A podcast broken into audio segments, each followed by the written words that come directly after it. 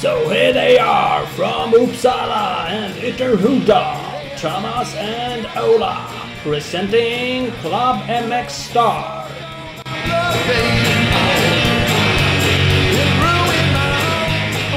Oh, yes. Yes, yes, yes, yes, yes. Det tog sju år. Och 156 avsnitt. Helt sjukt är det. Vi får skämmas. Ja, Eh, helt klart. Fast det är vi så jävla dåliga på så det gör ingen skillnad. nej, vi säger det bara men vi gör det inte egentligen. Men eh, Peter P.J. Johansson var ju med i Mm. avsnitt 8 2014 06.30. Var det så? Pang bara. Eh, men prata inte supermycket om karriären. Snacka lite Nej, grann så här skummar och inför Uddevalla liksom. Bara- Vi är så jävla peppade på att prata om Uddevalla. Han så här inflikar lite grejer om att ja, men det har jag kört VM. Ja, ja, vi vet. Skit i det nu. Det är inte, det är inte dig vi ska prata Nu är det race här ser du. Sen har vi liksom betat av eh, halva Sveriges eh, Gud duktiga förare. Gud alla jävlar. Och, eh, och alltid känt så här att ja men fan vi borde göra en, en längre med PJ. Jag är övertygad om att vi har sagt det flera, flera, flera Ja, gånger absolut. själva också. Att fan det där ska vi, ja, ja vi tar det sen. Men ändå känts som att han har ju varit med. Så det har inte känts Ja, så superakut. så. Utan Nej. Men eh, det, det är inte det har, ju, har det ju kanske inte varit heller. Men däremot så direkt så skramlar ju här upp som eh, ja, kanske topp 5-listan av bra avsnitt. Ja, Så är det.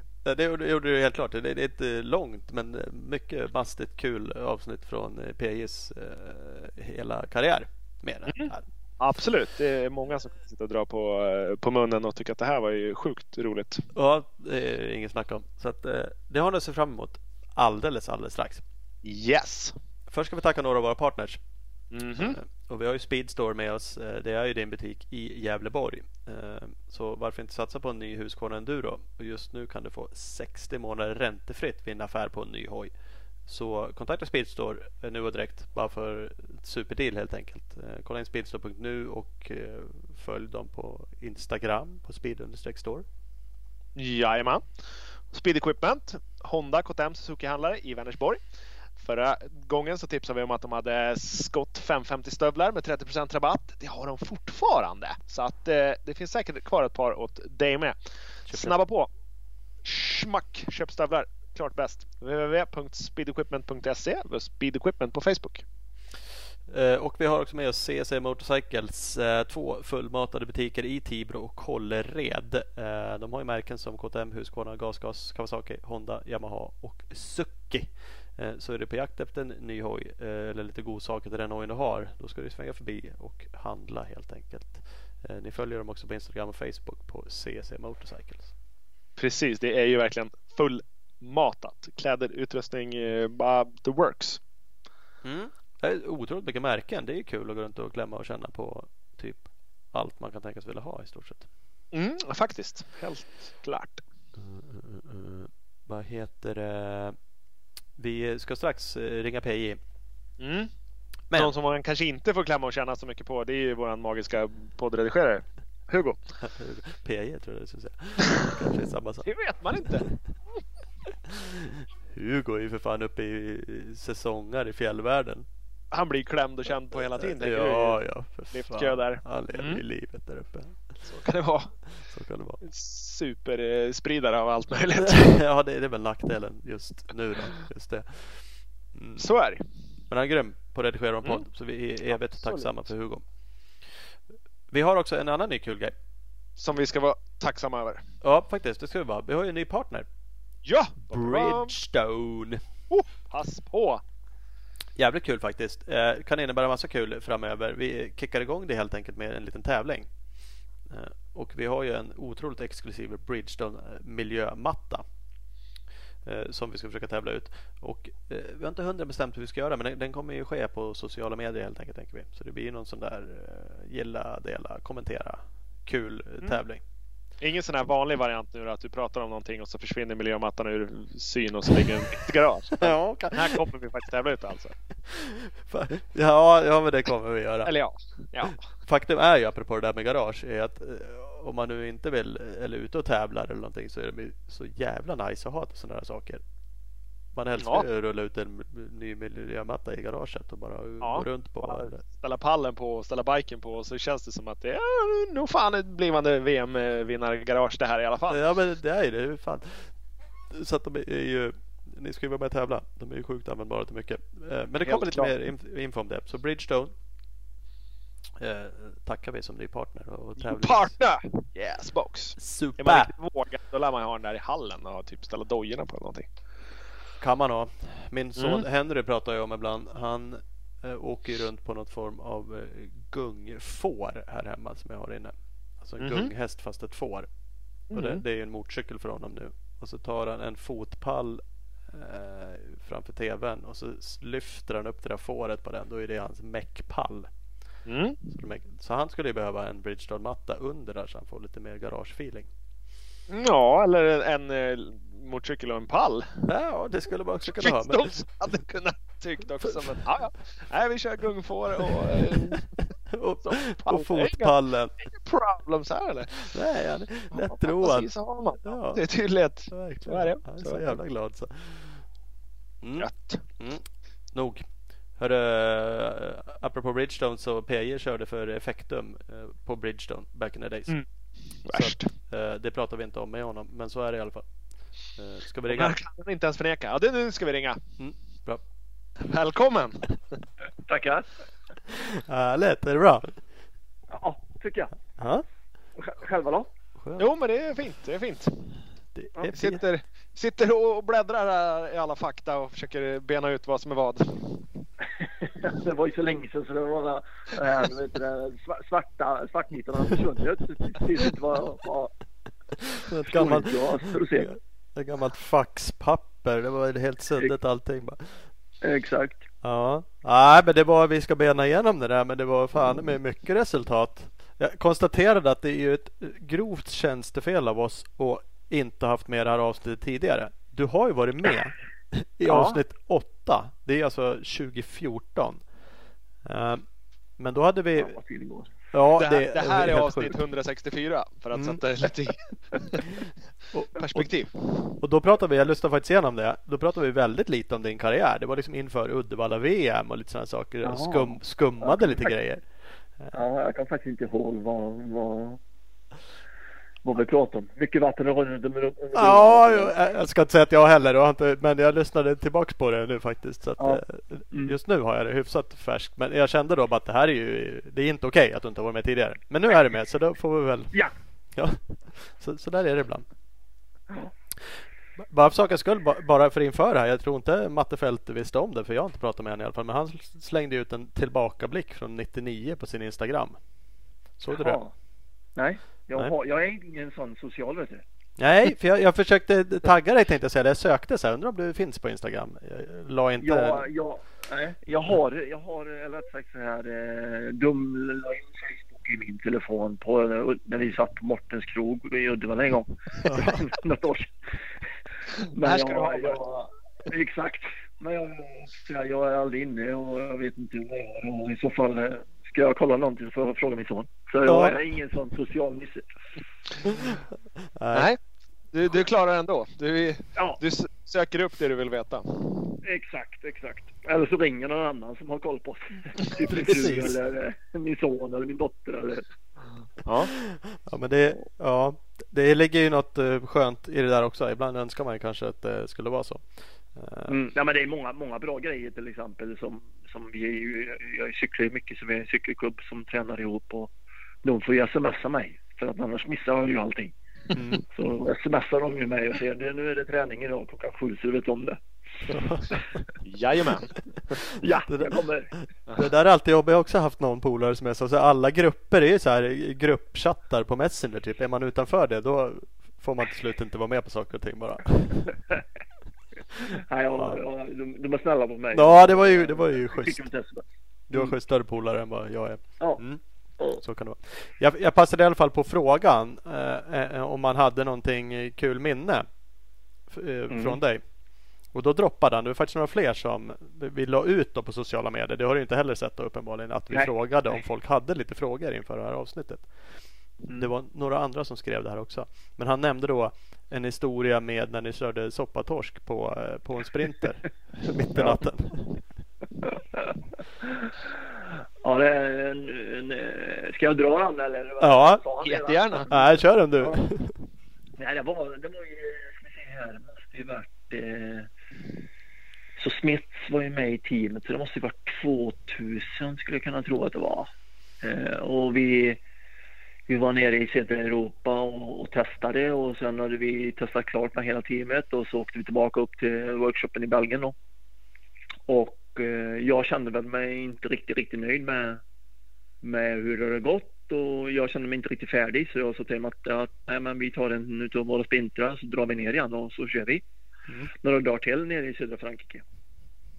Och vi åkte dit ner och, och testade och sen på efter några dagar på vägen hem på, på, på natten då så, så körde vi och du vet ju som alltid man vill ju bara hem då. Mm. Eller hem, hem för mig var ju Belgien då. Alltså min på typen. Så då då eh, kom vi där och vi sa fan vi började få ont om diesel och, och, eh, och precis när vi skulle svänga av vid eh, en bensinstation så hade det hänt en krock så vi kom inte av där. Så vi sa ah, fan vi, vi tar nästa, vi klarar oss till nästa. Och vi drog då och så fick vi bensin eller dieselstopp då vet du, mitt ute i Frankrike på, på vischan där. Och vi, vi provade ju den här gamla goda som man gjorde på Merca 608. Man tog vanlig bensin och hällde i motorolja. För det gick ju de här gamla Mercerna på. Mm. Då kunde man få knacka igång de gamla dieslarna på det. Men det, det funkar ju inte på en ny med, med spridare och grejer. Så att, det var ing, ing, funkar inte då. Och sen till slut då så sa vi vad ska vi göra? Och, och jag tror faktiskt det var, det var min smarta idé då att vad fan, måste jag kunna boxera bussen med, med crosscykeln med min fabrikscykel. Såklart. Ja, och lasta ut den när de var minusgrader på natten då, för det var ju typ i slut, det måste varit i februari då. Och lastade ur crossen där och tog, tog två stamband då på runt fotpinnen då och eh, jag försökte då rycka loss den. Det var svårt att få komma igång då naturligtvis när bussen stod still liksom. Så att han gick upp på bakhuset hela tiden så här. Men jag, till slut då så fick jag, fick jag igång han då. Och, och jag var ju liksom en och en halv meter framför bussen. För det var ju så långt som spännbanden var och liksom skickade in ettan bara så här och det bara skorrade i Det Bara, så här. Och tvåan och så trean. Så jag kom kanske upp i en, en eh, 40 kilometer. Jag hade ingen igen på mig. Jag hade sån här vintermössa på mig bara. Och jag, och jag vände mig och kollade Matte och Matte liksom bara vevade så här att jag tänkte ja, han vill att jag ska köra fortare då. Så jag gasade ännu mer. Och, och eh, problemet var ju att eftersom de ny, nya sprintrarna det fanns inga, när du inte har på motor så finns ju ingen broms och ingen servo. Nej. Så Matte ville ju att jag skulle stanna. Jag ökade ju farten istället då. Och sen så såg man en, en, lampa, liksom det började lysa upp så tänkte jag gott, nu har vi klarat det. Och så kom man en bit upp då så, så var det som en pay, Ja. Playstation. Vägtull istället. Vägtull ja. Så då, då var det fan också. Så då fick vi så ringa till, eh, jag vet inte, det det heter det i Tyskland. Man fick ringa till en, en sån som kom ut på dieseljapp då. Så att, eh, istället, för att ta, istället för att ta en jeepdunk och åka tillbaka till bensinstationen och köra fel håll. Istället Ja. ja. hade det varit så mycket smartare. Än att köra Ja. åt rätt håll. Jag kom längre från macken. Jag hade kunnat tagit dunken på hojen och åkt och tanka och kommer tillbaka. Men... Exakt, exakt vad jag menar. Jag kunde ta på motorcykel bara kört till diket tillbaka till tappen och så Ja. bara tankat och kört tillbaka igen. Nej, men kommer man på en bra idé då ska man köra på den. Exakt. U- Undrar om varför hade släckt kopplingen på den där jävla... Vad fan har du gjort med den här hojen? Eller fotpinnar och-. Så att det var blå inuti ute. Mycket där. Kanske la in några ton där jag skulle få igång där på, på backen. Ja, jösses. Ja, ja. Vad säger man? Alla sätt är bra. Utan någon dåliga? Exakt, exakt. Mm, ja, mm. exakt. ja. ja, nej, den var det flera som kände till. Matte Mm. kommer ihåg den också. Han droppade 99 tror jag, men han, det är ju länge sedan för honom också. Ja, nej, jag, jag, tror, jag tror att... Eh, jag, nej, jag ska inte säga alltså, men jag har riktigt för mig att, att vi... Att vi har varit uppe i, att vi var i Smets workshop. Att det var, vi hade... Men ja, det kan vara i Mm. 99. Men det var på var det i alla fall. Ja, ja. Mm.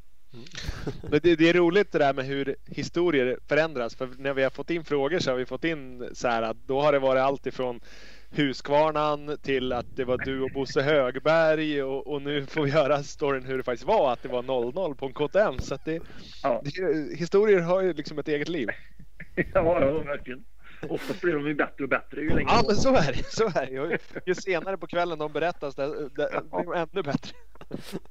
Då var det 150 kilometer i timmen till slut Ja, där och bara kör, körde rakt igenom den där vägtullen. Bara snut, jag. Eh, ja.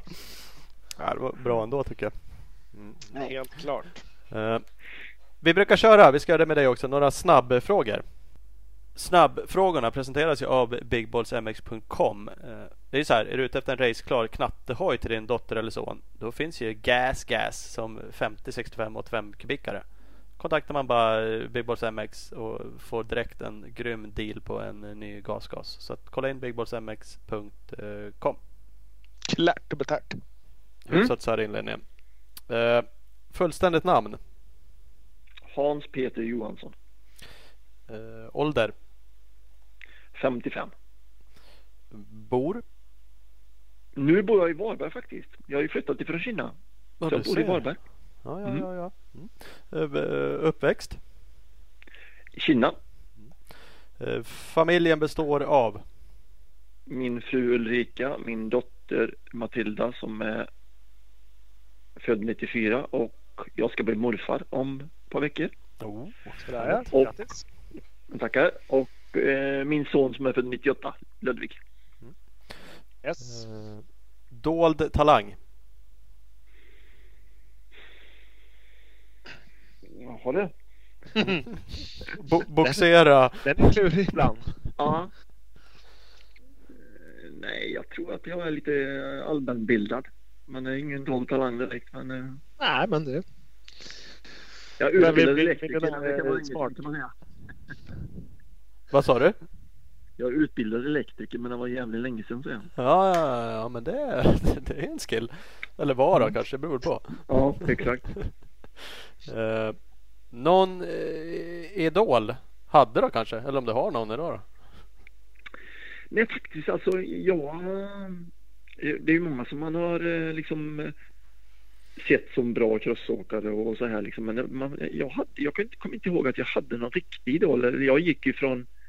Jag kan säga jag gick ju från eh, noll till eh, 100 på eh, en vinter kan man säga i, i fart på motorcykeln då.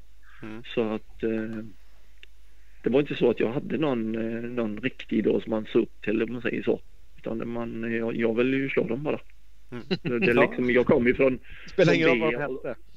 Nej, men jag kom ju från B, eh, 240B och så rätt in i hetluften och körde mot, mot ja, Karla och brorsan och Jörgen och Nilsson och Anders Eriksson och Berggren och allihop de där. Jag var ju mitt emellan de här, den gamla staben och den unga staben kan man säga.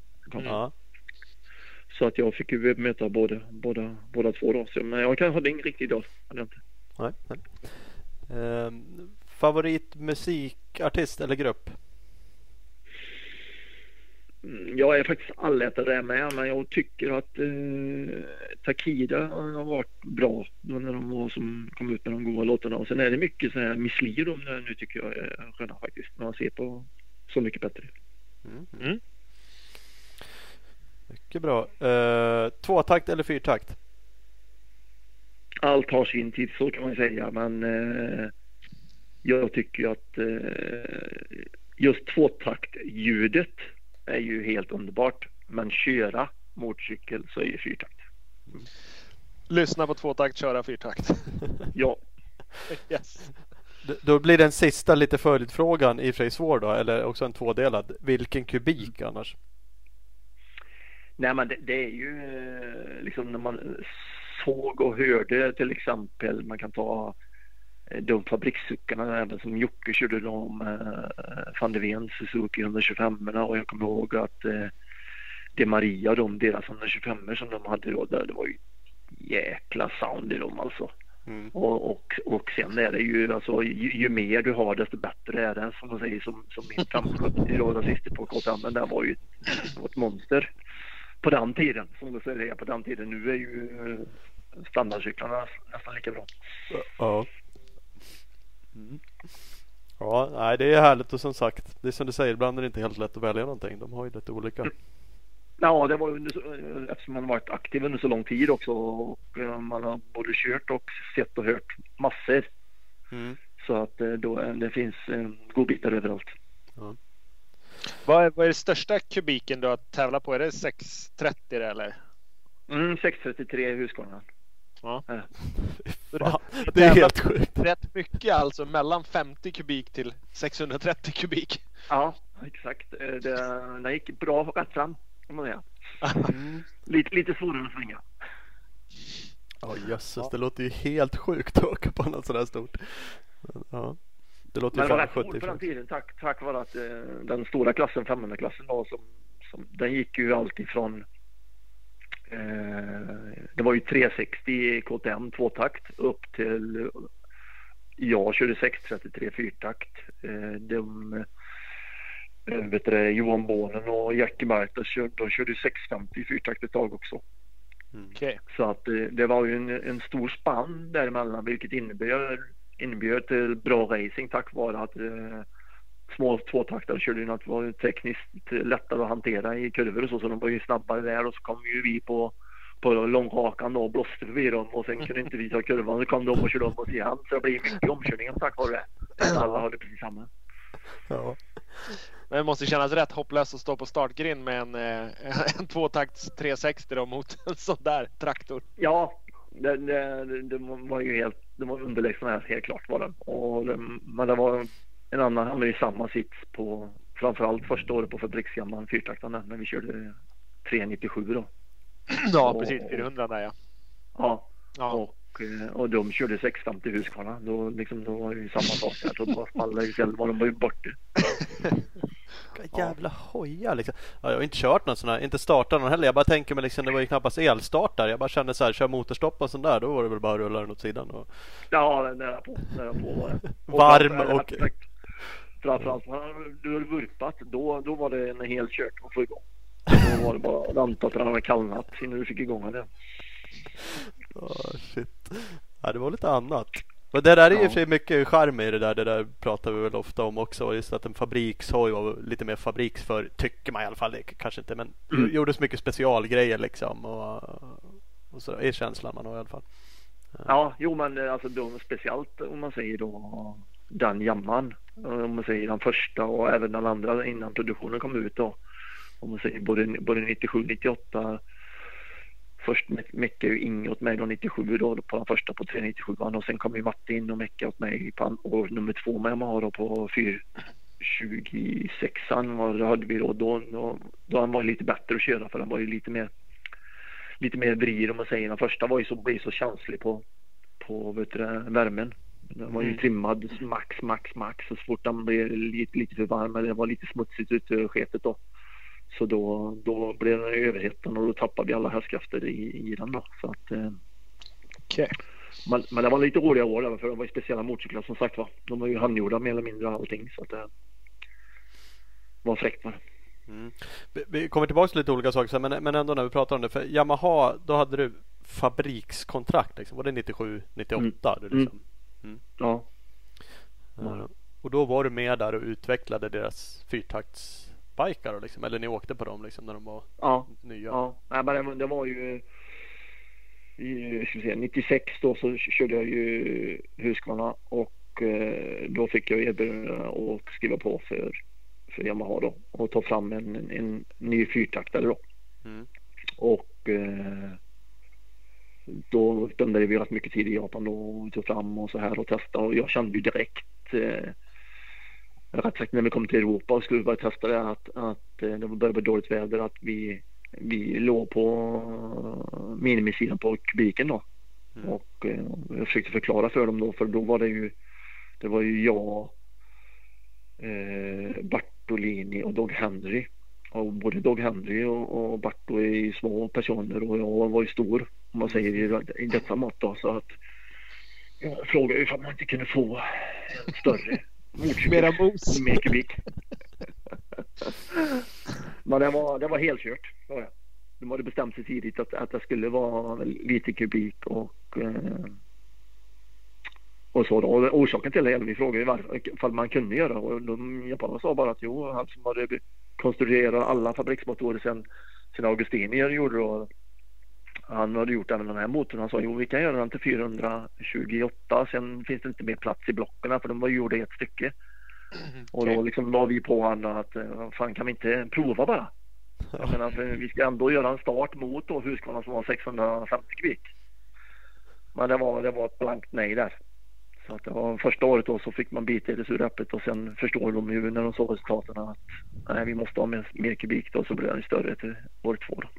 Ja. Men det där måste ju vara riktigt häftigt. Alltså, nu var du ju duktig såklart. Var det, var det något som vägde över andra? Att du fick ett liksom, testuppdrag så här? Var du duktig testare? Var det erkänt så liksom? Eller var det resultat? Ja, att du var... ja nej, men det var just, just på Ysetdammen eh, 400 då, då var det ju då var det ju för resultatet kan man säga.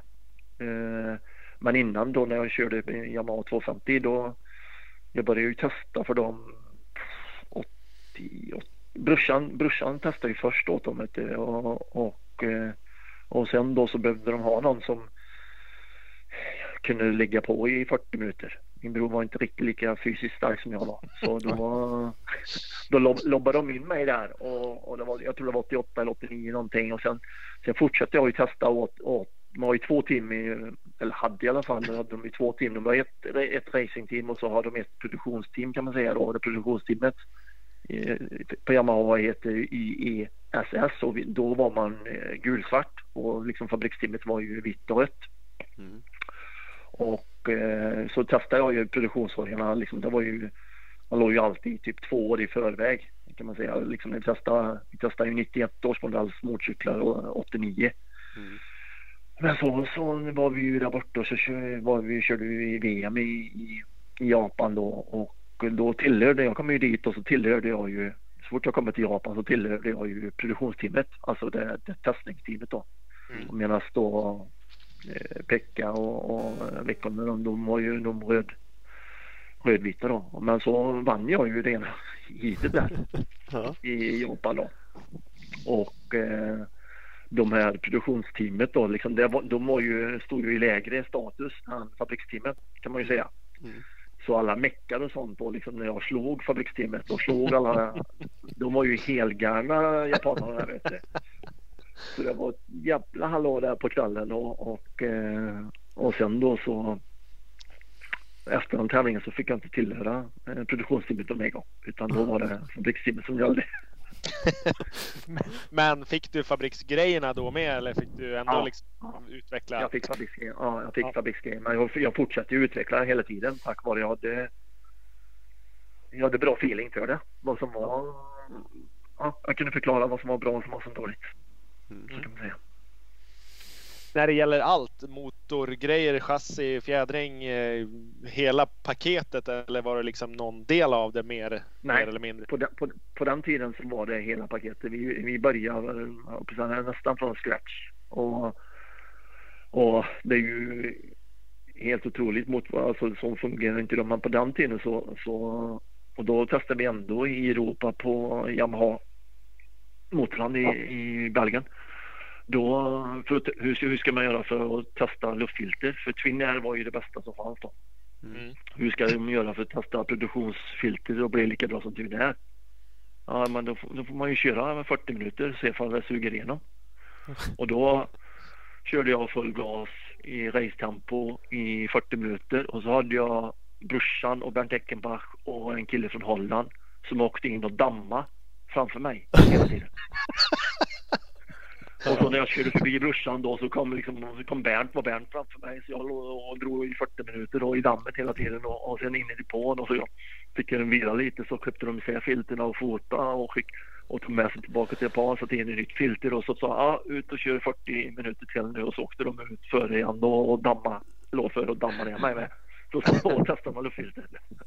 Ja, det är fan ingen lek. Det är, det är roligt att de andra som åker före och dammar, de behöver bytas av. Men du som låg och drog, du fick pinas hela tiden. Ja, det, det är grymt. Men det, det känns ju så som att på den där tiden så, ja men man att, test, att liksom stresstesta någonting. Om den här kolven håller, ja då kör vi tills den pajar. Och så tar vi tid Mm. på det, hur lång tid det tar liksom. Mm. Ja, men, så, så var det. Det var mycket sånt. Det var, det var mycket distanstest och, och eh, så att det, det, mm, Det var det aldrig, var- det var aldrig så att det liksom påverkade att nu, har vi, nu håller vi på att testa den här grejen och de går sönder hela tiden. Att man tappade sugen på det liksom. Utan, eller var det en hyfsat bra standard på det? Ja, det, det, men det var, det var ofta, ofta så var det ju så att de, de testade ju först med sina förare i Japan Ja, först. Och, eh, men de var ju typ 10, 15, 20 sekunder efter för långsamma på ett varv.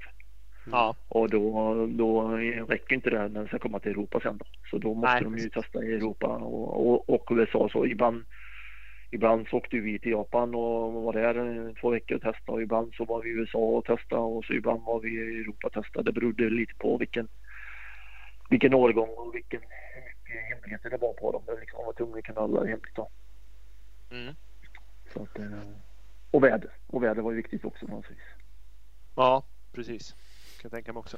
Hur, hur var det att jobba med japanerna? Det är lite stereotypt att säga det men, men jag ju, Var det vita rockar och ett gäng japaner som står och funderar och liksom sådär bara Dåliga på språket och bara ja, men Jag vet inte, liksom att det var ändå svårt eller Men att de är skitseriösa det är ju bilden man får av dem liksom. Att, Ja, jo, men de, de, är ju, alltså, de, är ju, de är ju lojala och trogna och liksom skulle aldrig göra någonting illa mot företaget och så vidare. Så att eh, de, sen var det ju vissa då som var som bodde i, Europa, de var ju mer eh, europeiska i sitt sätt.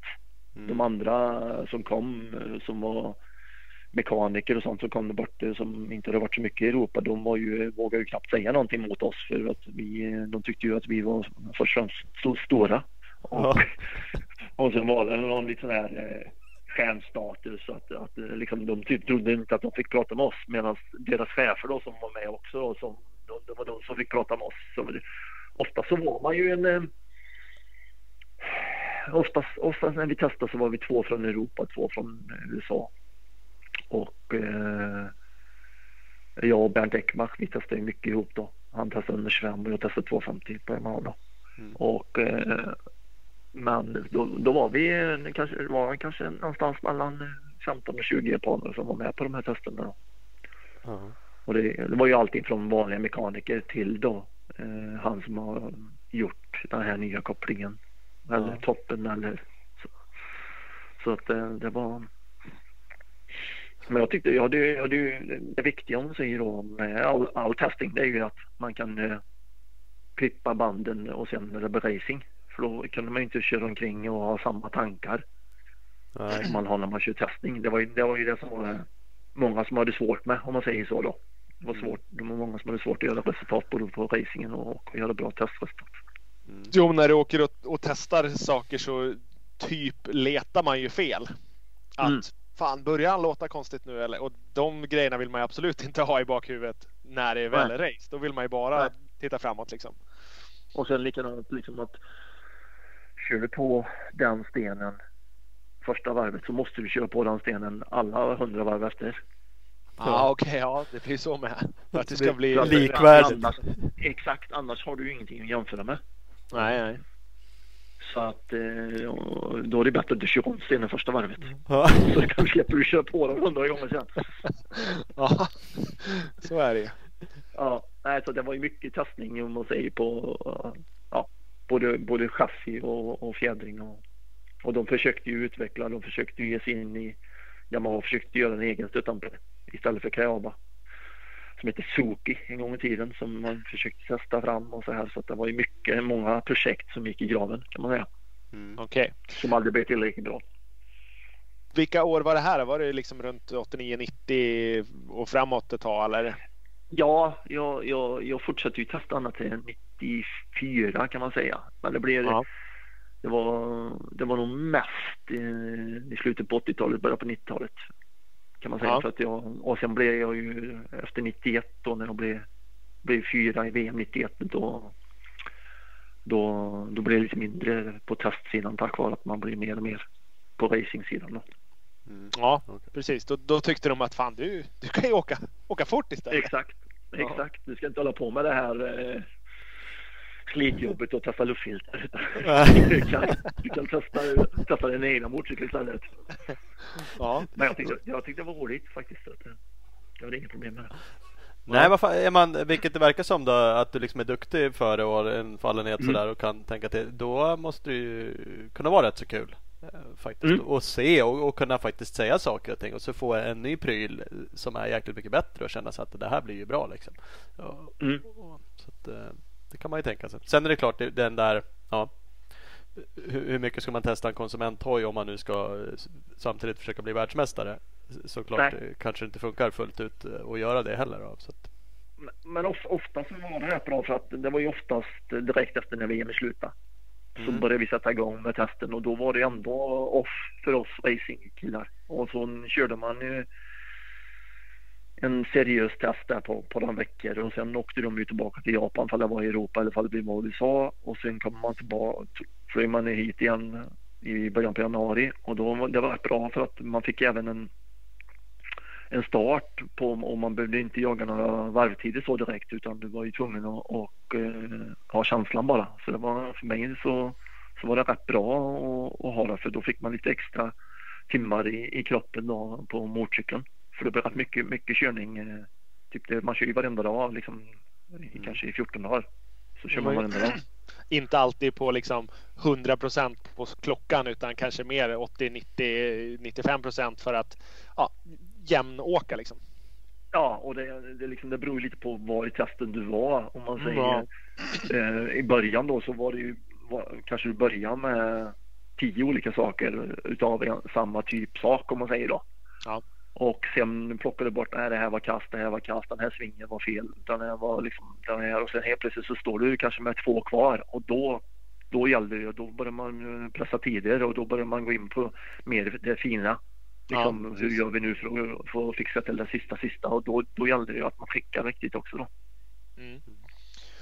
ja, Det blev, eh, blev det liksom aldrig blev det aldrig knas att ni tyckte att det kändes den här känns inget bra men den går fortare? Var det mycket sådana grejer eller? Nej, inte, på, inte på den tiden. Däremot så när man, när man testar eh, när man testar bara, alltså vi testar ju bara, vi hade ju naturligtvis de andra märkena också men det var ju ett år gammal motorcykel utav de andra märkena som man hade att jämföra med. Och så Ja. hade man ju ett år gammal Yamaha och så hade man ju den nya Yamaha då. Och eh, det man kunde mm, gå bet på det var ju liksom att nej, fan, det här känns ju skitbra. Detta, den, den går ju det bra. Och sen liksom när man väl kom en bit in när de man, nya cyklarna kom från de andra märkena då märkte man att oj, de hade ju tagit ett mycket större steg än, än, än vad vi hade gjort då. Ja okej. Då, då fick man ju liksom, då fick man någon snabb snabbtesta och liksom det var oftast inte bra att göra det här för det blev oftast inte bra heller. Bra resultat då. Så att Nej. vi hade några, några sådana år som 90, 91 var vi jäkligt bra med och även 92 var vi bra med men 93, 94 då så då, då hade vi inte alls samma tryck i motorn då som, som vi borde haft. Nej, okej. Eh, det du sa att ni var två från Europa och två från USA. Ville jänkarna ha liksom sökte de samma sak i hojen? Jag tänker de har en supercross-serie som, som inte Mm. åker här. Var, var det någon Mm. skillnad i, i det de sökte i, i hojen? Ja, det var det, var det, här, var det oftast. Och den, då fick man ju medla. Det var oftast, om man säger jag och Dog Dubak, vi, vi kamperade ju ihop oftast då. Mm. Och eh, då fick man ju gå någon medelväg förutom sättning i stötdampare. För på den tiden så kunde man ha två olika sättningar. Då kunde man ha ett US-spec och ett, ett Europaspec då. Ja, ja precis. Och för att de, de ville ha mer, mer åt, eh, åt supercrossen då. Ja. Men, men annars så, så då, som på, vad vi testade fram ett Augustsrör till exempel då, då, då gick vi en, en mellanväg och så satt jag och Dog och pratade om det hela, hur vi ska göra då. Och så testade vi andra Augustsrör och så kom vi fram till ett, det här kör vi på. Det är bra på alla ställen. Ja. Svårt med Ja, det är kompromisser. Minns du någon grej som du har varit liksom verkligen, alltså egentligen både och, någonting som du har velat gjort som du inte fick göra eh, som hade kunnat bli bra? Eller något som du liksom, det här var jag fan, det här var jag delaktig i. Förlänga svingen en halv centimeter Mm. och det var liksom det som avgjorde. Nej, alltså det, det, var ju om man tänker senare år så, så var det ju då på på, på Yamaha där. Liksom, jag kommer mycket väl ihåg, vi var på Yamahas egen testbana, roadracingbana, 20 och vi och jag och Inge vi stod på tak på det för det var samtidigt de testade de sina superbike. Så då stod vi då med han som har gjort motorn då och vi försökte ju verkligen få han liksom nästan bara på våra bara knän att kan vi inte testa och göra en större motor? Ja. Och han bara, vi, jag, jag skulle hemskt gärna vilja men det är ett eh, Board of Director direktiv att vi ska ha en, så liten fyrtaktare som möjligt i, i kubik då. Och orsaken till hela det var året innan var att Dog nej inte Dog Henry utan eh, Jeff Emig vann lag-VM på 252 takt i eh, Tjeckoslovakien. Ja. Det var då, det var då idén tändes att ja, men vi ska ju, ska ju naturligtvis göra en fyrtaktare som är som är liten kubik och varvar mycket och låter jävligt fräckt och är full fabrik. Ja. Okej. Okay. Så att eh, var ju det som om man säger så. Men annars var det ju hänt, annars har det hänt mycket liksom som som är totalt skillnad. På med på Yamaha-tiden så hade man ju inte obegränsat men vi hade ju stora resurser. Men första året på KTM då fanns det ju knappt några resurser alls. Och då då satt vi ju, jag och Matte, vi var i södra Frankrike och vi diskuterade och då hade vi Kurt Nico var vår team. Jag får ju lycka till likadant då när vi testade och sa liksom att med den här växellådan, den här utväxlingen som vi har nu, vi kommer aldrig kunna ta en start gentemot Husqvarna. För jag var ju van med Husqvarna också. Vi kommer inte ha en chans. Mm. Vi måste göra om växellådan. Och då gick vi ju ner och så ringde vi till fabriken och då sa de att vi, vi får en chans. Liksom, det är det som vi har pengar till att göra en växellåda men då måste den ju bli rätt nu då. Och då satt vi ju på, i bussen där och skissade på, på kvällen och, och sen ringde in då hur, hur växlarna skulle ha och sen eh, fick vi tillbaka och, och det, den gången lyckades vi för vi tog ju nästan varenda start och de använde växellådan typ i, inte tio år men i alla fall i fem år den utvecklingen så det, det, det lyckades vi med. Ja du ser. Det måste ändå vara coolt. Ja. Sitta och skissa ihop en grej sådär vid, runt ett bord bara, ah, men det här tror ja. vi på, det här borde bli bra. Vi, vi fick, jag vet inte alls om det hänger ihop med det där men eh, Stefan Nyberg, Nypan mm. frågade, frågade hur han gick från mediokra starter till en startraket. Men att du aldrig var lika snabb som brorsan för han var blixtsnabb. Flikade han in också. Ja. Nej men uh, min bror var en jävel på startare kan man ju ärligt erkänna. Och, och eh, man kan väl säga så här, tack vare att eh, då som jag körde 250 under lång tid så var jag ju vikten emot mig, så kan man säga. Mm. Eh, Bartolini vägde 20 kilo mindre och på den tiden var man ju alltid på gränsfall på hästkraft per kilo. Så då, då, då jobbar man ju motvind. Det hände ju ibland att man var med riktigt bra men det var ju oftast man var där runt 10-15 och så fick man ju kriga upp sig då till att bli så bra som möjligt. Mm. Eh, sedan när jag gick i över och bytte, bytte klass och bytte eh, fordon om man säger då, då, då var jag med mycket, mycket bättre när jag fick lite mer kubik under mig och det var inte vikten var så känslig länge. Och sen när jag kom till till KTM kan man säga eh, med hydrauliken, med den kopplingen. Då fick jag en riktig känsla för hur man skulle starta. Och eh, jag var ju inte, inte 100% säker men jag var ju alltid bra med kan man säga. Och missade en start och som det var i Uddevalla-VM ett år när det blev tjuvstart där. Det var någon husabergare som drog rätt genom grinden. Ja. Eh, och då, då blev det omstart och då kom ju Kurt Nick och fram till mig och liksom sa det, fan också nu, tog starten och de andra hade gjort en dålig start och så här. Och jag var ju så säker på min sak att jag sa bara till honom, inga problem för jag kommer ta starten igen. Ja. Och, och det gjorde jag med. Och, liksom, just när jag kom med den så fick jag en riktigt, riktigt god känsla. Och det var koppling och sen PDSen passade mig perfekt. Liksom den, den, den neg inte ner så när man, man skickade ut kopplingen utan han var rätt så hård bakdel då. Mm. Okej, okay. det, bara, det bara drog då? Eller? Hoppa i väggen. Ja, exakt. Mm. Ja, ja du ser. Äh, vi borde backa lite va, Thomas? Ja, Eller? men det borde vi. Ja, men absolut. Nu, vi eh, hoppade lite, men det var för att vi hamnade på mycket Yamaha. Mm, ja, men vi, vi, kommer tillbaka till det igen. Men, vi, eh, vi, vi borde börja ända från början. Hur, hur eh, kom det sig att du började åka bike? Vi hittade någonting om någon tävlingspremiär 78 på en 50 kubikare. Mm. Hur, eh, hur började man åka hoj i Johanssons familjen? Jag vet att bror din åkte också. Var det han som lurade Ja. med dig eller?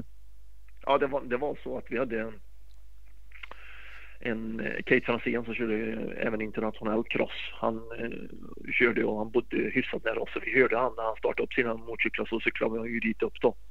Och eh, sen började mina bröder köra och det var ju typ 71 de började och då var ju en annan bara fem år så det var ju bara att hänga med i hjulet där och sen så fort man blev så pass gammal som man nådde ner till fotpinnarna så fick man ju prova på. Och på den vägen var det. Så jag började tävla 78 ja, när jag var 12. Så det fanns ingenting, inget innan. Nej. Så nå ner till backen var aldrig aktuellt utan bara man nådde till fotpinnarna så räckte Ja, exakt. För det var ju en full-size motorcykel då. Liksom, det var ju lika stor som en 125 idag. Så att det, det fanns inga 85 på den tiden. Så att eh, då var det ner till fotpinnen så var det helt okej. Då räckte det. Fick ju stanna Ja. bredvid en vägg eller ett träd eller något. Ja, Ja, det är fantastiskt. Eh, och sen nötte du på och sen så sa du det att för vi, vi har sökt massa resultat och sådär och JSM eh, resultat hittar vi inga Mm. stora på dig. Där har du inga medaljer och så som många andra har. Eller jag hittar inga i alla fall. Nej, alltså jag, jag körde ju... Jag, om man säger så här, när jag var 12 och 13 och 14 och 15 och där på 50 kubik så var jag var ingen, ingen barnstjärna utan jag hade varit där bak. Jag blev A-förare rätt så tidigt. Från att vara B-förare till A-förare rätt så tidigt. Men sen var jag bland de sista. Ja. Och eh, det var ju nästan jag och en annan kille från Pionjär i Göteborg som heter Thomas Andersson. Vi var där bak i kön och drog. Vi krigade om vara sist eller näst sist. Ja. Men eh, sedan, eh, sedan eh, jag kom på en stor cykel så då, och framförallt 250, då gick det bra. 250B gick jättebra. Men jag vurpa och slog mig på JSM i Huskvarna. Så därför jag inte har några JSM-resultat. All right. Annars. Annars var jag, det var jag och Jonas Svanberg och Micke Frisk. Det var vi tre som var de bästa i Sverige kan man säga. Men Frisken kom ju från eh, Lappland om säger. Hudiksvall där uppe så att han, han tävlade mycket där uppe och Svanberg i Skåne och jag på västra sidan för då var det mycket tävlingar. Ja. Så att, eh, men vi, det var vi tre som, som var bäst i Sverige var det. ja. All right. Och sen sa du att du gick liksom från typ B-förare till SM-åkare Mm. på, på en vinter bara. Hur, hur kommer det sig? Hur, hur gör man då? Nej, alltså det är väl eh, Det ska bara listas Man ut får- hur fan man gör. Exakt, nej, man, man får betalt för eh, den träningen som man lagt ner innan. Så kan man säga. Ja. Och, och sen eh, framförallt, jag körde ju då det året som jag körde GSM jag skadade mig så ställde jag upp i sista SM i Varberg och då blev jag ju sexa, sexa tror jag. Jag blev. Och då var, hade vi ju alltså Sven Berggren och Anders Eriksson och Jörgen och de, då var ju de uppe i VM-truppen allihop och ibland blir de etta, tvåa, trea i VM-heaten till och med. Mm. Så att eh, sexa, sexa var ju, var ju riktigt bra på den tiden då. Och eh, det var ju första, min första SM-tävling som jag körde, så blev jag sexa, sexa. Vad var det för år? Och- Kommer du ihåg det? Eh, måste vi tänka, det måste ju varit 83. Kan det ha varit det? Eller 84? Ja, men där någonstans. Ja, däromkring var jag. Ja. Mm. 84 måste det ha varit. Så att då, och sen då det som var den stora grejen. Jag har ju tränat eftersom brorsan de tränade mycket och, och jag var alltid med han så då var man med och sprang lika långt och gjorde allting som de gjorde. Så att men sen när väl min kropp började växa till sig för jag var ju jätteliten på den tiden. Och eh, jag väl kom in i puberteten och började växa till mig och då, då kom resultaten också. För då började jag bygga mycket muskler och, och så vidare och fick rätt proportioner på kroppen. Så att då tog, då tog det fart också även resultatmässigt. Okej. Så jag, det, det var ingenting som jag gjorde annorlunda utan vi, vi fortsatte samma bana som, som vi har alltid gjort. Så kan man säga. Träna hårt och testa och tro på det man gör. Ja, onekligen. Jag, jag hittade något, du sa 84 där, kanske 85 eh, då. Jag vet inte om jag såg eller om jag gissade att det var 19. Det spelar inte så stor roll. 23 eh, Mm. Vad är vi på då? SM så det spelar ingen roll. Men då. Det måste vara VM. Jag tänker fel. Att du VM, körde något VM. Hit. Ja precis. Mm. Jag körde ju bara några stycken då i för mitt första år. Jag tog de som var närmast Mm. här uppe. Och eh, då blev jag 23 totalt i, i, i VM. Mm. Men jag gjorde ju några bra resultat direkt. För jag, jag, jag blev trea i sista deltävlingen i Tyskland. I sista heatet. Okej. Eh, så det måste ju varit 80. Det var samma, samma år som Kini vann. Kommer jag ihåg. Kini vann VM. Det måste ha varit 85. Mm, ja. Kan det ha varit. Tror det. Jag tror det. minns fan inte. Nej. Ja. ja Men- men, men- sen, Sen rullar det på lite. Mm. Onekligen. Eh, Man kan ju konstatera så här. Det är inte så många blanka säsonger. Du, du kan inte ha varit supermycket skadad. I alla fall inte borta jätte- jättemycket. Eh, någonsin typ. Du har ju så otroligt jämna eh, säsonger och år eh, framöver där. Mm. Nej men jag, jag, jag gick på några miner gjorde jag men jag, jag läkte snabbt också så kan man säga. Eh, Jag, ja, då, den första minan var ju då när jag var uppe på VM i Finland. Eh, 90. Då låg jag ju tre eller fyra efter tre deltävlingar. Så, så på kvalet då så på, vi körde på en backhoppar eh, stadion. Mm. Bara för att skulle flytta in crossen till närmare, närmare folket då. Och då Ja. redan då. Exakt. Då körde man på uppbyggd bana och så, så gick ju det här gräs, fina gräset sönder så man kom in på sprängstenen och så var det ett platå så jag landade, så landade jag med ryggen på en, en pelare. Så att eh, då krossades ju två kotor. Och då, det var ju typ i april och då höll jag ju upp, eller då kunde jag inte köra cross på hela året sen. Så jag, det året blev jag ju 12 men det var ju på grund av de poängen som jag tog på de första tre del, deltävlingarna. Mm. Okej. Så du, hade, du kom tillbaks typ strax före eh, lag-VM då alltså? Ja, exakt, exakt. Ja. Eh, och det var aldrig något snack att du skulle få åka det lag-VMet ändå, även om du varit skadad hela säsongen? Nej, Eller, jag, jag, körde, jag körde ju någon tävling där innan och, och eh, vi hade ju någon träff där med så jag hade ju reven direkt om man säger det. Men eh, klart det var inte man var inte i toppform så kan man ju säga och det märkte man ju till 91 då för då, då, då la vi jävligt bra till med en bra cykel och liksom men tack vare att man saknade tävlings eh, för man har nästan hållit upp ett år på att, tävla.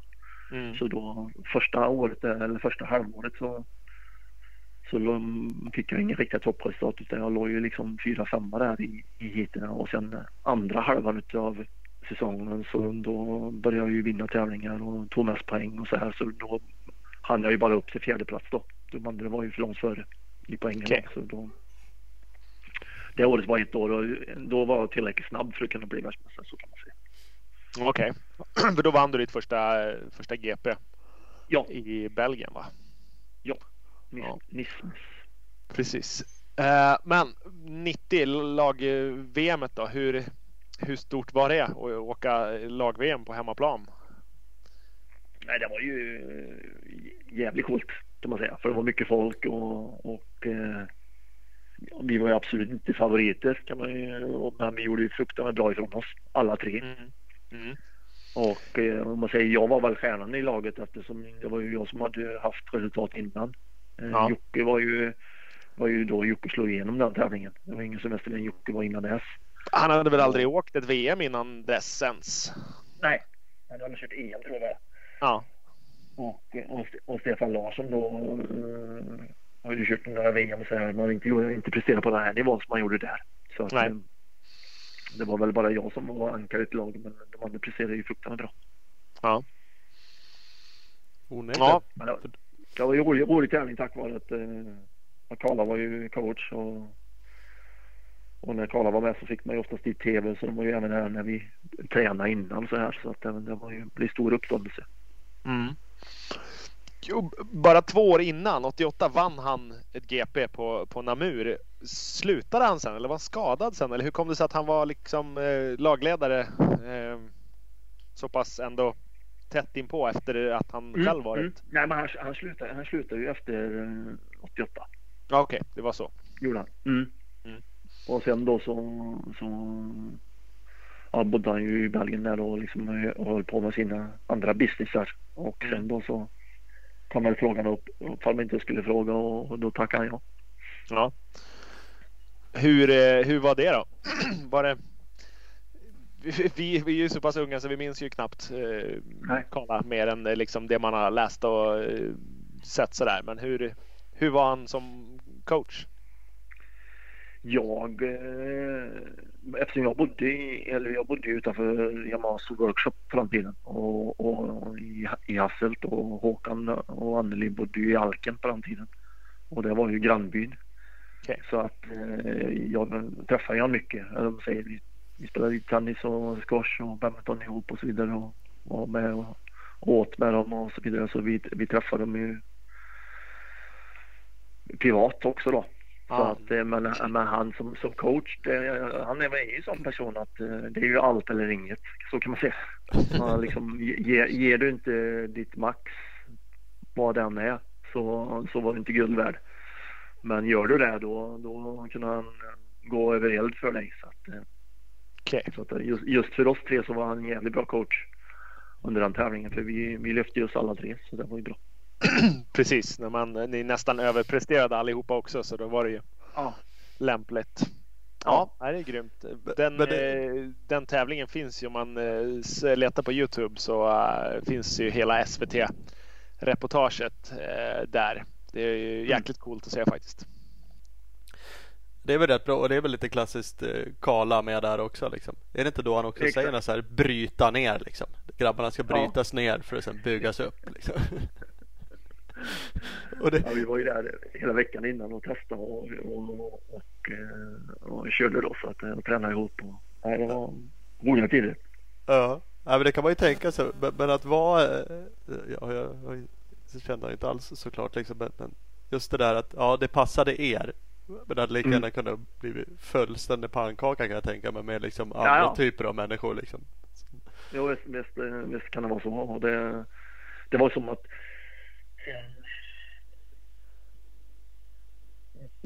så blev jag anställd av Yamaha för att han var som coach för, på Yamaha-teamet.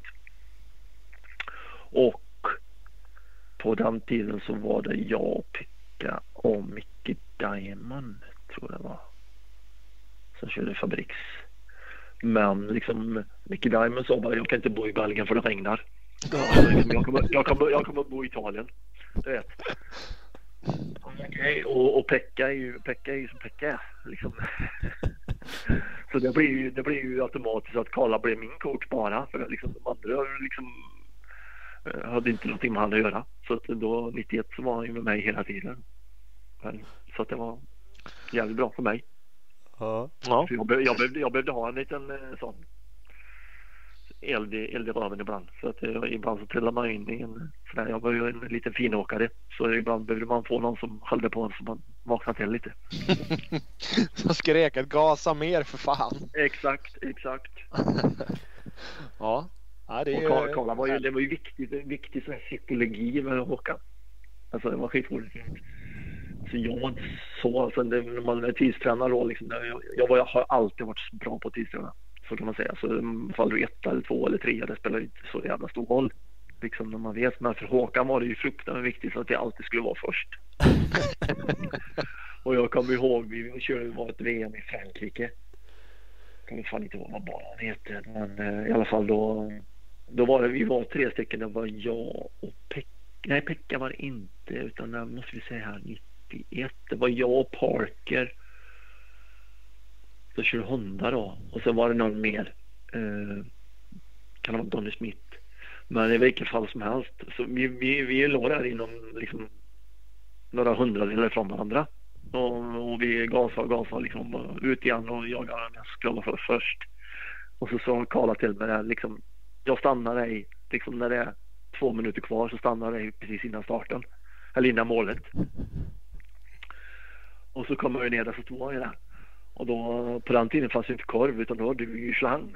Så då ut lite luft i däcket bak. Bara för att få bättre fäste. Och sen fick man ju då ett varv på sig då. Och så skickade man då och sen så blev man snabbast och då, då låg Karl. Och var först igen, pole position. Ja. Ja, jösses. Det, ja. Det är ju härligt. Men var han sådär när han körde själv också? Det var liksom så viktigt? Ja. Där man bara, Mm. ja. Så var det.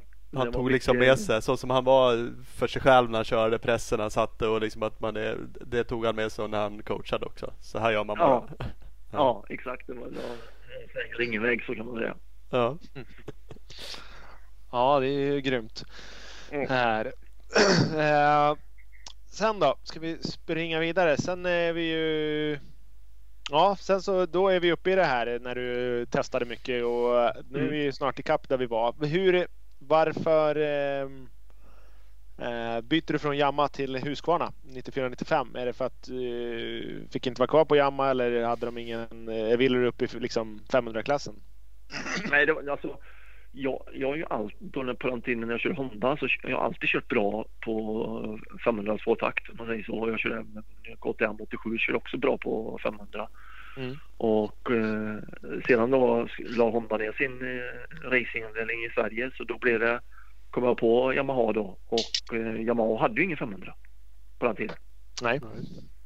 Så de hade ju bara 250 och då blev det att jag körde 250 och eh, det fanns ju inget annat alternativ kan man säga. Eh, och sen när vi kom upp till eh, då 93, 94 då hade jag delvis cykeln var inte bra. Yamaha cykeln var inte tillräckligt snabb och jag hade två dåliga år kan man säga. Och för jag, jag tror jag var, jag var 16 eller 15 i VM då och då tyckte jag att nej, nu har jag varit ute så länge som jag har varit. Eh, det är inte värt att lägga ner den här tiden och jag hade pratat med pappa. Utan eh, då, då skiter vi i det här. Och eh, så, så, så var tanken. Och sen då så återigen så kom Karla in i bilden. Eh, för att då då hörde Supin av sig den tyske importören som på Husqvarna som, som räddade till Husqvarna en gång i tiden för när de gick i konkurs. Så det var då eh, Supin gick in med en massa pengar. Han ringde till, pratade med Karla och frågade att eh, fan jag vill ha en bra förare i Tyskland. Och då nämnde Karla mitt namn. Och då, på samma vägen är och då liksom tyckte jag ringde Håkan till mig och sa du, fan, vi vet ju om att du kan köra 500 stor cykel för det har vi vetat om i tio år. Mm. Nu har vi ju chansen här. Och då, då tömdes min eh, låga igen kan man säga. Eh, först och främst fyrtakt och sen då 500-klassen som jag alltid velat köra. Ja. Då, då hoppade jag på det tåget och så fick man ju fabriksgrejer från Husqvarna direkt när, när resultaten kom.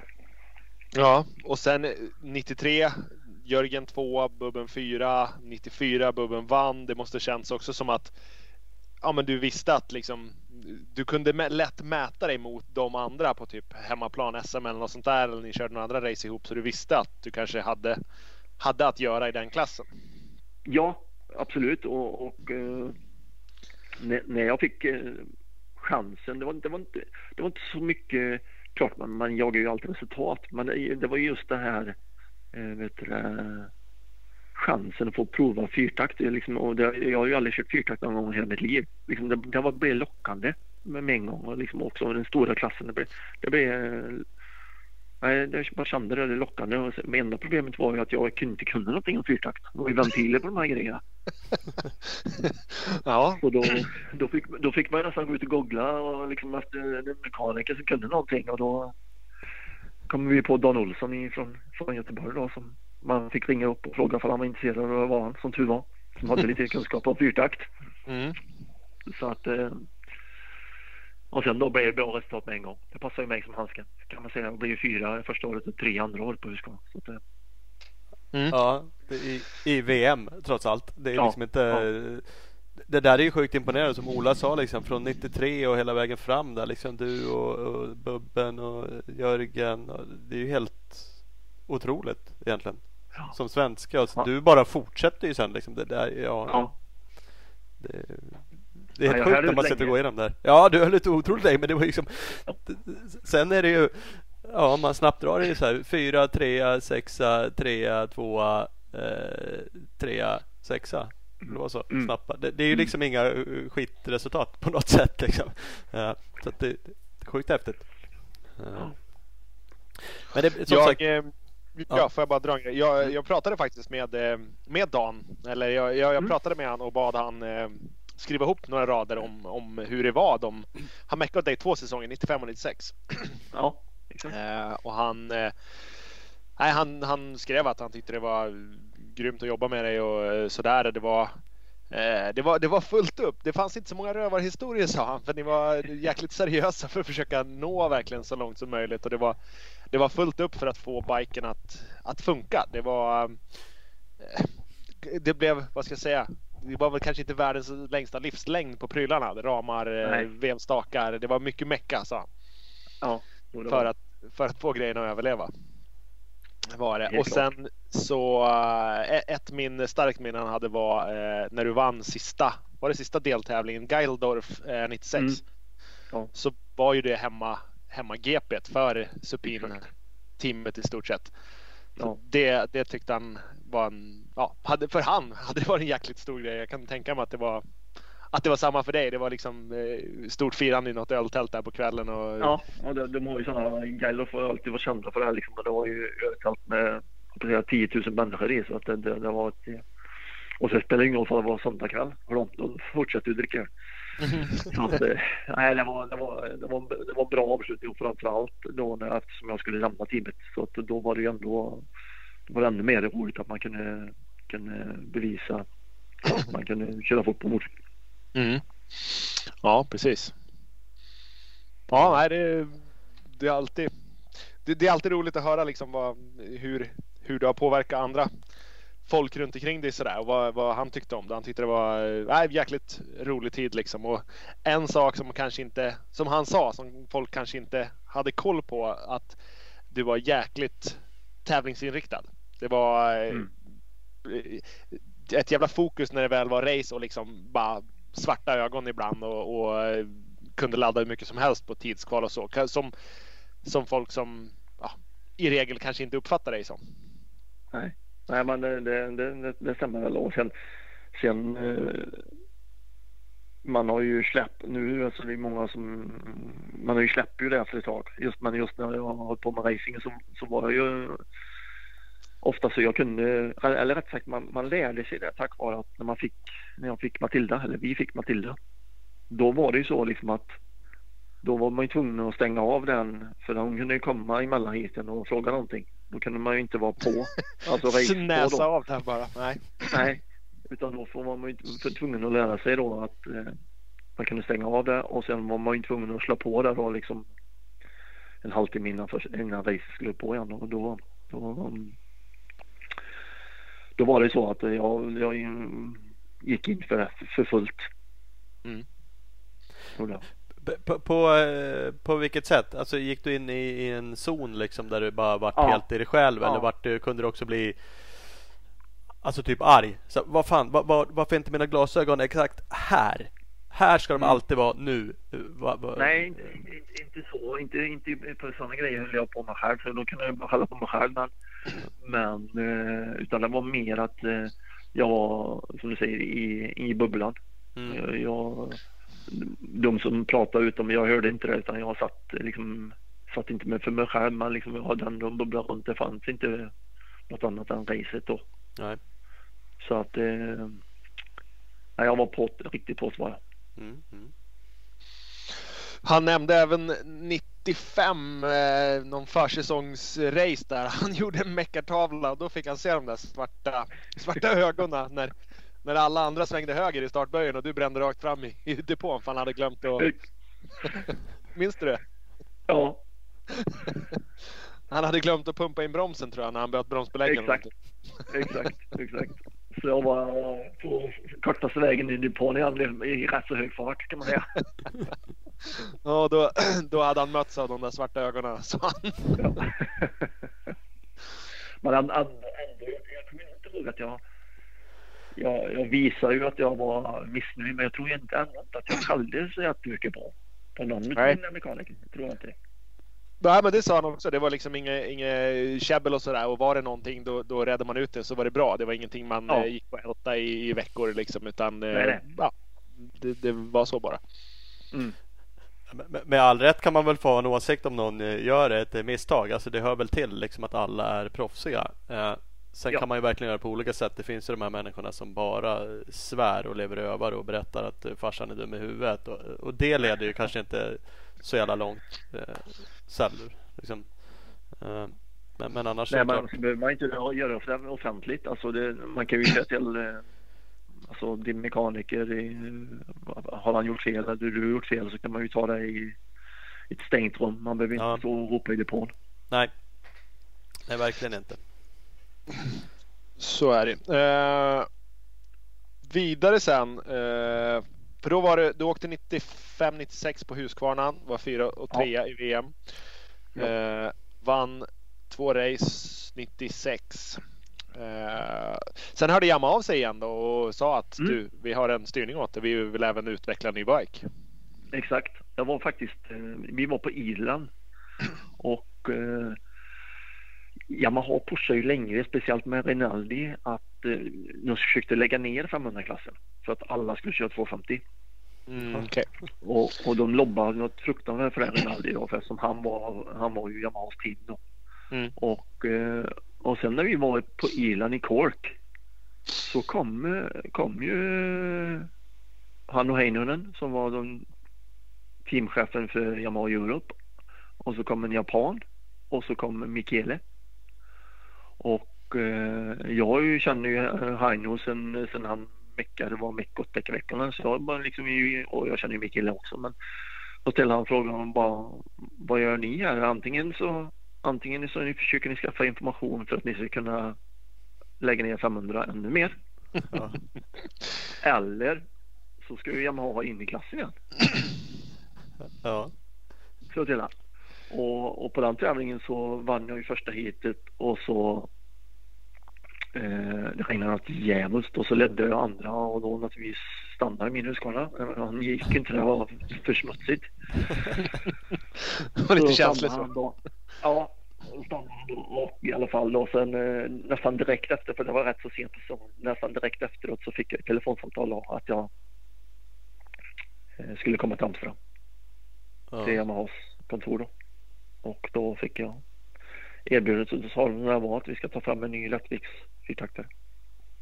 Och frågade om jag var intresserad av att köra fabriksdrivet. Så då signade jag direkt där.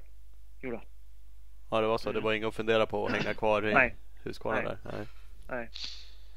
Var inte.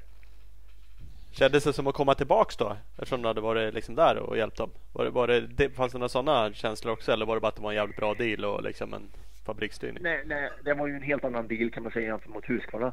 Om man säger det, det återigen då så var det ju både ekonomiskt och, och eh, all, alla resurser som man hade på, på Yamaha. Och sedan har jag ju liksom, ja, jag har ju alltid haft jättebra kontakt med Yamaha i, Skandinavien eller Sverige. Det är då delvis brorsan har ju, jobbar ju där då och sen då även de som uppe på kontoret i Stockholm hade man ju bra kontakt med även om man kör andra märken. Mm. Som är Björn, med Björne och, och, och Staffan Enekvist och de här. Så att, så att det, det var naturligtvis som du säger komma tillbaka till, till familjen lite grann var det. Mm. Sedan visste man ju inte riktigt vad man skrev på för att eftersom man kunde inte testa cykeln. Alltså det fanns ju ingen cykel att testa. För den var, var, ju- var ju inte ens halvvägs än. Den här, Då- det här är ramen ungefär. Exakt. Och då, då sa de ju där liksom att eh, nej, men vi, vi jobbar på och så fort vi har någonting att testa så, så drar vi till Japan. Så fort möjligt. Och då, då blev det så. Då, det blev ju lite försenat som alltid det blir när man ska göra någonting. Mm. Men sen var det mycket tid i Japan då för att testa fram så bra grejer som möjligt. Men det var, det var du och Bartolini som drog på den i VM då eller? Ja, var det. Ja, Och så var- körde var- ju Henry åkte den i, i USA. Ja, han fick, de fick ju sån här dispens där vet du, första året för att eh, för det var ju en eh, så här produ- de hade, har ju produktionsregler men tack vare att fyrtakt skulle in i in i eh, branschen igen så fick varje fabrikat en, en dispens eller så, ett, Ja, ett år. så år det, ja, precis. Ja. Att utveckla en ny bike och då fick, Eh. för annars är det ju en produktionsregel, det måste ju finnas ett visst antal hojar men då fick du ju ha en ren factory hoj att, att racea Ja. på liksom. Mm. Ja. Men vad, eh, det jag söker var Bartolini och du var ni anställda på liksom samma premisser. Var Andrea också bra på att utveckla bike eller var han där för att liksom kanske mera racea på den än och du var för att utveckla eller var det, hade ni samma? Nej, vi, vi, nej, vi, vi hade samma. Eh, samma produkter. Eh, sedan sedan eh, Andrea var också duktig på att testa. Sen, sen är det ju skillnad att testa till sig själv eller testa till produktion. Det är ju två olika saker. Det är det verkligen. Eh. Och sen ni ju som, som du sa förut, ni är ju Andrea och Doug är ju mera kanske lika varandra och du är ju ett huvud längre Mm. än bägge två. Så att... Ja, mm, minst. Mhm. Men eh, och sen liksom på produktion, när man kör produktionstest, då måste man ju tänka på att den här cykeln ska gemene man köra. Och när vi kör för oss testar för oss själva liksom på racingsidan, då, då, då jagar man ju liksom hästkrafter bara och då ska det gå så fort som möjligt på ett varv. Det, Mm. så, så testar man inte produktion om man säger. Nej, precis. Diff, tänker, ni, man, tänker man olika med chassit också då? Att det Mm. här kan pensionärspåsarna ha. De vill ha den här gaffelvinkeln medan vi som hårdracer vi ska ha så här. Är det, Ja. det är så också? Så var det. Och framförallt, framförallt fjädring och sånt. Liksom att, att man fick backa tillbaka liksom på hårdheten då tack vare Ja, att precis. Att, Annars eh, de, de, de köpt två spett till den här hojen. exakt, exakt. De hoppar inte eh, 50 meter, de hoppar bara 30 och då får man ju backa tillbaka lite då. Ja, Så att exakt. det, det var på produktion då. Mm, mm. Ja, du ser. Det är ju, nej, det är ju skit, eh, skitballt det där. Ja, det, klart. det är det verkligen. Och där 97 då blev du sexa i VM när du kom tillbaks Mm. på Jamman. Var Bagge du, hit där. Så, men det var ju, cykeln var ju inte, som sagt var, han var ju för känslig mot eh, överhettning. Så att eh, vi hade gjort mycket, mycket bättre resultat ifall, ifall han kunde ta, ta eh, värmen bättre det året också. okej. vann du, du vann ett GP, eh, Tjeckien va? Mm. Mm. Ja, var det den första eller han Bartolini vinna något innan dig?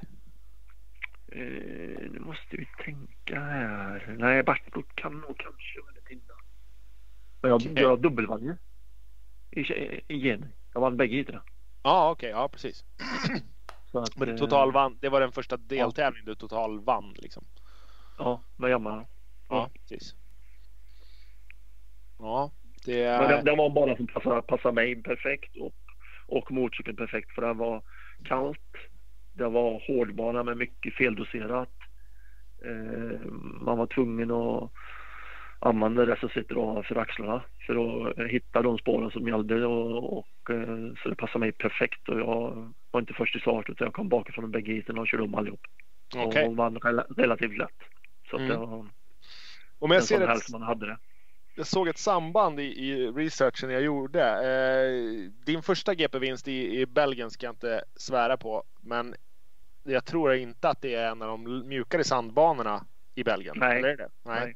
Nej. Och sen vann du i Luxemburg och Geildorf på Husqvarnan och så vann du i Ginnin och där har jag till och med varit så där vet jag att det är hårt och så eh, vann du fyra gånger, fem gånger till på KTM och det är mest hårdbanor.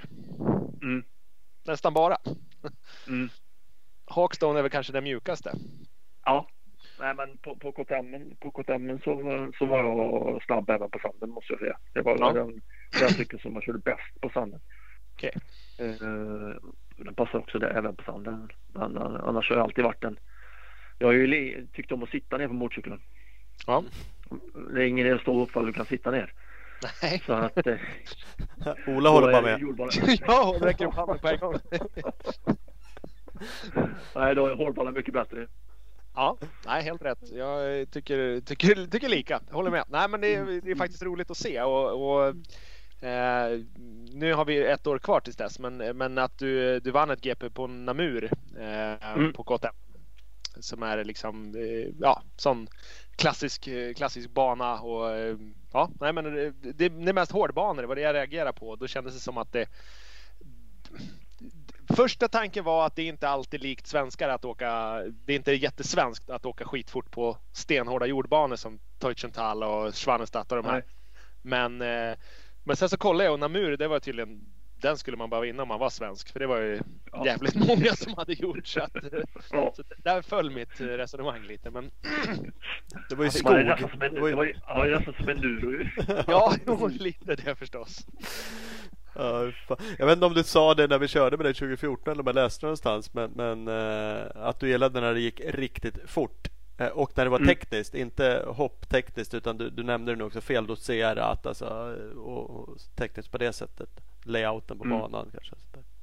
Mm. Nej men det, det, det, då passade det mig perfekt och liksom jag fart har alltid gillat mig. Eller jag har alltid gillat fart och, och, och sen också då när det blev feldoserat. Jag, hade ju- jag kör oftast kortaste vägen om man säger så då. Så att jag kom på sådana ställen där min andra inte kom. Ja, right. Eh, Men vi var kvar 98. Då blev du trea på jamman andra året. Eh, Mm. Och då hade du, vad sa du, då hade du bumpat upp lite med kubik. Då hade ni 426an. 426 Mm. Nej 428 hade vi och sen 426 blev produktionen. Ja, 428 precis. Ja. Mm. Va- varför väljer man en sån sak? Och diffa två, två kubik? Inte en aning. det känns ju... på, på, jag testade inte produktion överhuvudtaget på, på fyrtakt. Okej. På Yamaha. Utan då var det bara racing. Ja. var någon japan som räknade fel när de gjorde formen där. Ja exakt, exakt. Det var det så. Ja. Låter ju som det. Det kan ju knappast vara jättestor skillnad. Ska man ändå släppa en motorcykel med en så konstig, konstig kubikstorlek som just 426 så hade man ju lika gärna kunnat kört 428 eftersom de bevisligen gjorde ju sådana. Åtta, åttan otydlig så blev det en sexa. Ja, precis. Och ingen vågar ifrågasätta bara så här blev det. Ja, det kan vara så. Eh, andra året på Yamaha, då var, du, var det du och, och Bartolini fortfarande i teamet då? Barto var väl kvar längre på Yamaha sen, men det var, det var ni Mm. två då med. Mm, var det. Jajamän, och då hade, var det inga GP-vinster. Det, men du var bättre totalen, så trea. Jag antar att det Mm. var lite hitvinster och så i alla fall. Ja, det var, det var lite hitvinster och, och eh, men eh, Smets hade ju fått um, umman då så att han, var- han var svårstoppad kan man säga. Right. Eh, och sen när vi kom till sista VM i Holland då det avgjordes och jag blev trea. Då direkt efter tävlingen så blev man inkallad i, i våran semi trailer och då sa han där direkt att eh, du har fått sparken. Oj. Hopp. Det var bara trea. Hörs då. Mm, jag var bara tre och, Ja. och så sa han nej du har inget jobb nästa år så du vet om det bara. Eh, hej. För då skulle, då skulle teamet ner till Michele Rinaldi. Skulle Okej. ha hand om teamet. Och han ville ha två italienare och då till 99 så blev det ju Barto och Posar. Blir det då till 99. All right. Så att jag gick ut ifrån, eh, de frågade mig, för alla fick sparken nämligen, även mekanikerna.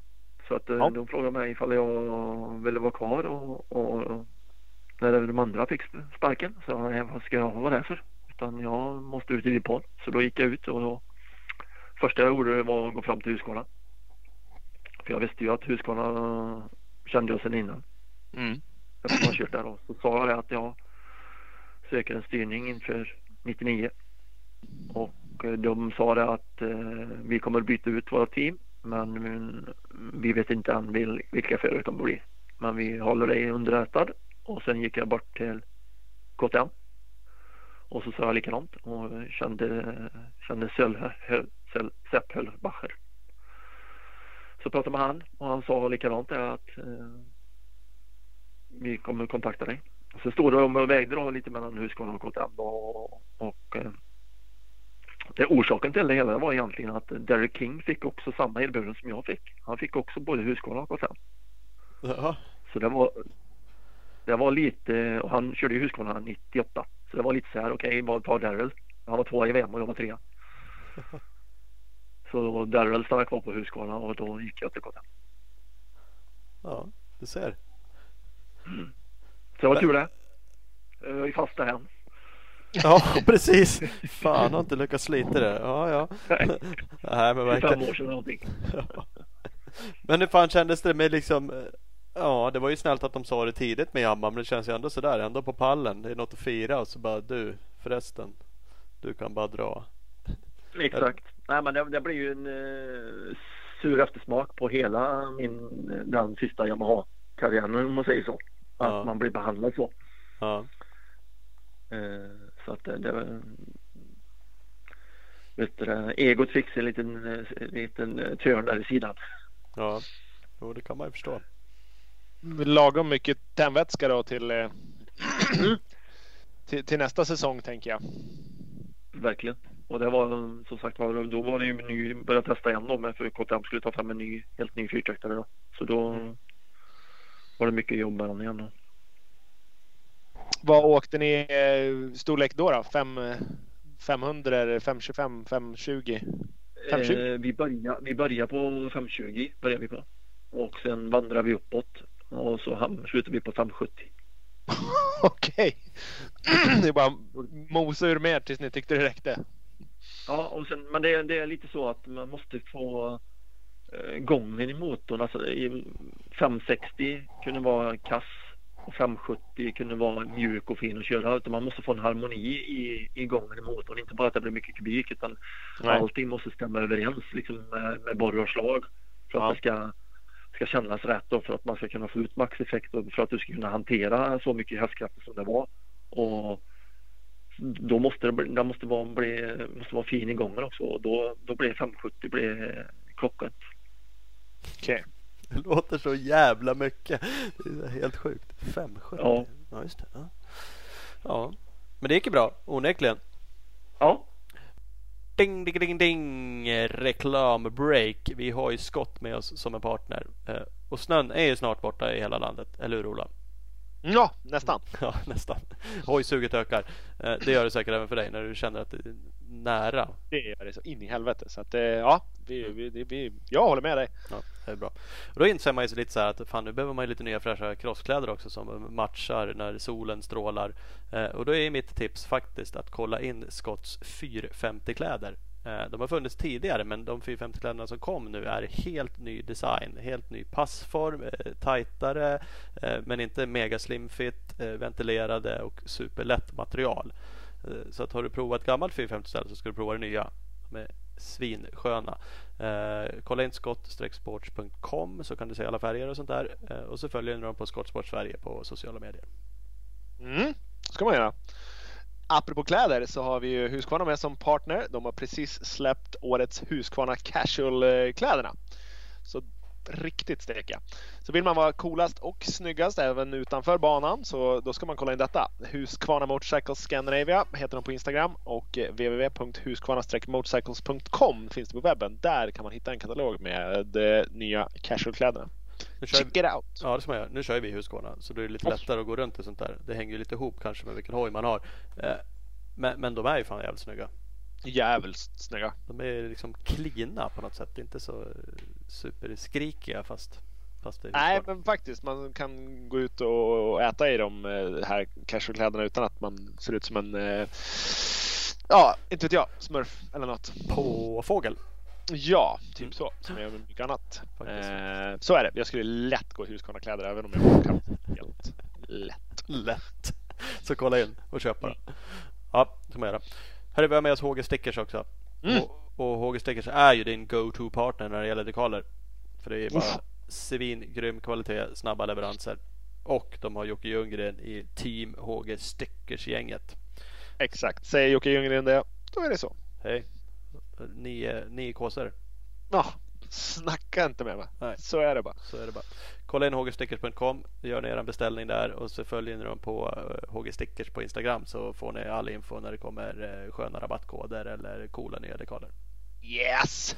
Nu kör vi vidare med PI. Tycker jag. Men då var det tillbaka med, men med sämre resurser sa du att testa. Det fanns liksom inte eh, Yamaha-pengar i KTM då? nej. Eh, Nej. Utan det var utvecklingsbudgeten var, var minimal kan man säga. Och, Mm. eh, men återigen så använder vi på KTM så använder vi mycket, mycket mer produktionsgrejer än vad vi gjorde på Yamaha-tiden. På Yamaha var ju allt fabriks. Liksom, det var inte, inte ens en skruv på hela motorcykeln som var SAS-kontrollen standardhoj. Och på KTM var det mycket mer, mer eh, standardgrejer på. Så det var ju en, en, en bas att stå på direkt. Man behövde inte testa riktigt lika mycket då. Nej. Nej. Okej. Okay. Men var det, vad ska jag säga, var det på Jamman måste det varit mera så här ramgeometri och sånt. KTM kanske hade det att det här har vi en, en, en större grundplåt eftersom det var en helt ny hoj på Jamman. Mm. Det var, då, då, då, då började man nästan med blankt papper på Yamaha. Ja, precis. Och, och, och, sen då så hur ska vi ha här liksom och sen med, med, med KTM så var det ju mycket mer att man gjorde om bakramen. Det var inte så mycket att vi gjorde om själva ramen utan det var mer att vi gjorde om bakramen. Vi flyttade lite fotpinnar fram och tillbaka och så vidare. Så att det var ju, där hade man en, en bas att stå på direkt. Ja, ja precis. Yes, och där är mitt i säsongen så fick du lite feeling. Då vann du två, två race i rad. Mm. Uh, hur, hur låg du till i VM då? Efter att du vann, uh, du vann både Teutschenthal och Hawkstone uh, efter varandra där. Mm. Minns du hur du låg då? Och sen två race efter så du vann, du vann tre av fyra uh, GPn där. Uh, ja. Ju, juli, augusti. Ja. Minns du hur du låg då eller? Ja, jag kom ju återigen, jag kom ju bakifrån. Jag tror att det året så, jag, nu ska vi, får vi ta en nypa salt, men jag tror att jag bröt sex utav de första heaten tror jag som gick i VM på grund av maskinproblem. För vi, den, den vintern var jävligt kall så vi hann inte testa klart. Så vi testade ju in på VM och cykeln höll inte och vi fick sparka någon motormekaniker där som inte höll måttet och, och så vidare. Så att, men när vi väl fick ordning på allting då, då var vi oslagbara. Liksom, eller jag framför allt. Eh, både Shane, Shane kör också bra men eh, för mig blev det ruskigt bra. Och eh, då var jag inne i sån flow liksom, jag var ju ostoppbar. Liksom, det spelade ingen roll vad det hette. Liksom, jag vann ju och körde upp mig. Och det var en fruktansvärt god känsla när man kom mm. in i det. Ja, det kan jag tänka mig. Det, det är, jag har faktiskt inte hittat, det kanske finns någonstans med just alla per, per deltävling. Du hade hittat lite Ola i och för sig sådär. Eh, för det blev ju tvåa det året 99. Eh, mm. Och onekligen då om du inte ens tog poäng i så många hit i början så, så hade du precis som du säger en bra avslutning. Ja, det hade jag. Och sen det, efter, efter också så kom vi till, det kom vi till eh, Luxemburg. Och eh, då, då, visste man ju att det skulle stå mellan mig och Barto kan man säga. För vi, vi, vi var de snabbaste och Barto tog mest poäng i början och jag tog mest poäng i slutet och började, började catcha på honom. Mm. Och eh, då, då, då körde de lite italienska fasoner på, i, i Luxemburg och då, då bröts min flow kan man säga. Och då vann Barto och jag var trea i det. Okej, okay, vad, vad gjorde de för något? Eller vad var det, det för var, taktik de körde? Barto var tidsräkning snabbast och jag var tvåa. Och eh, vi rullade ut i startgrinden och jag, jag liksom, eftersom jag var inne i flowet så Visst, jag ställer mig jämte Barto så kommer han ju veta om det. Och jag, så jag rullar ju ner och ställer mig jämte Barto och enligt reglementet som var på den tiden då var det ju så, eller fortfarande så att har du väl rullat ner på din plats så får du inte, får du inte byta Nej. position längre. Och då, då vet du när Garcia Vico kom, typ 10 kanske, på Yamaha, då backade Barto bak. Och så Garcia körde ner och ställde sig jämte mig. Och Barto bytte plats. All right. Och eh, en meter efter grinden så krokade jag och Garcia ihop. Så jag var ju sist i starten. Då svängde han åt ditt håll bara? Ja. Så jag var ju sist i starten och eh, körde upp mig och, och blev trea. trea. Jag tror jag blev trea, fyra hittills tror jag. Så jag blev trea totalt och Barto var etta, trea så han vann ju där då. Så att eh, då ryckte han ju lite igen då. Så att, eh. Men det där var inget, om det var liksom mot reglerna, var det ingen som såg det eller var det ingen som ville säga något när det var i toppen eller? Eh? Nej, alltså det, det, det, det jag, en annan tänkte ju inte så långt man var, jag var skogstokig när, naturligtvis när jag kom i mål och, och vi ville lämna in protest men det, det hjälpte inte. Nej. Och då det var ju ingen som, som hade sett det som de sa då för att det var ju Nej. många ändå som såg det. Mm. Så det, det blev, protesten gick inte igenom i alla fall. All right. Men ni gjorde ett försök. Men, men jag minns, eh, det är nog kanske från det tidigare eh, när Bubben tog VM-guld. Det var mycket stök då också liksom. Folk verkligen körde eh, blockade varandra, teamförare från samma land Mm. och publiken mm. härja kändes det som mycket på den tiden. Kasta sten och allt möjligt på förarna. Ja. Eh, var- det mycket så här också liksom att fansen var med och det var liksom djävulskap? Nej. Liksom. Nej, det, det tycker jag inte. Alltså, Jörgen hade ju lite problem med det, eh, vet jag. Eh, Ja. och och då när han tävlade mot, mot Jackie då, Mm. Martens, då hade ju Jörgen problem med, med fansen. Men jag, jag bodde ju i Belgien hela tiden. Alltså, så jag var ju, jag var ju, var ju halvbelgare kan man säga. Ja. Så jag hade aldrig några problem med, med fansen, inte med de italienska fansen heller. Hade jag inte, så det, det var ju ingenting utan det var ju mer, mer teamet och de har ju lite en annan syn på, på racing överlag utan det, då, då är allt, allt är tillåtet kan man säga. Mm. I, deras, I deras syn på det hela och vi svenskar vi sköter oss mer som vi följer regelboken. Mm. Mm. De har lite flexiblare regeltolkningar. Ja, exakt. Jag slänger lite på dem. Precis. Ja men det är väl det man har och det, det är alltid jobbigare att bli utsatt och det där var ju visserligen mot reglerna och byta plats sådär men, men eh, Har du alltid varit så själv, svensk då som sagt? Reglerna är reglerna eller fanns det ändå lite sådär, ja ja men det är klart Kan Ja, man psyka någon så gör man det liksom Ja, jo, det, det, det hände ju. Annars hade jag aldrig åkt upp på stalt med jämte Bart och liksom fanns ju ingen anledning. Men det var ju för att försöka göra han Ja, nervös då för Mm. när han skulle missa starten. mm. Så naturligtvis var man så, men man tog ju aldrig hjälp utav någon annan att de skulle Nej. göra någonting mot någon. Så långt gick man aldrig, men sen att man själv eh, ibland försökte eh, putta av någon eller så här, det, det gjorde man ju. Det tillhör ju spel- spelets regler, det gjorde. För det liksom, gjorde man inte det själv så fick man ju tillbaka sen. Så att, eh, Garcia Vico åkte ju KTM något, några år efter det sen. Har, har du pratat ut om det med han eller har du frågat? Mm. Nej, alltså han körde Yamaha så länge jag körde eh, KTM. Så han kom in på KTM efter jag... Ja, okej. Ja, all right, all right. Så ni hann aldrig eh, mötas under nej. tält? Nej, nej. Och, och eh, de bara, alla, alla bara nekar ju till det. Så att, eh, Ja. liksom, och, och, men jag vet ju, för jag stod ju precis jämte. Jag, jag vet ju vad som hände. Ja. Du vet exakt, jo. Ögonvittne. Ja, exakt. Det var, det, tittar man på, på GP-resultaten det året så var det Demaria vann första och sen så eh, vann ni faktiskt fyra var. Du eh, och Bart och, och, och Smets. Så det var det är liksom jämnt fördelat så. Men det var Bartolini som fick med sig titeln. Så att det var Ja, det måste vara mycket mind games ibland liksom och, och som du sa, du hade ett jäkla flow där. Du vann, jag räknade efter nu, du vann fyra av sex GPn. Eh, och eh, ja, sen så vann Barto två och Smets två på slutet där. Och det, men eh, Mm. som du sa, du hade du hade du lite rulle då, då var du värst och sen eh, tappar man flowet och då är det någon annan som, som är lite snabbare. Så det är ju Exakt. Är det frustrerande? Eh, Letar man då? Börjar man vrida och vända på saker och ting? Eller, eller är man medveten om varför det händer liksom?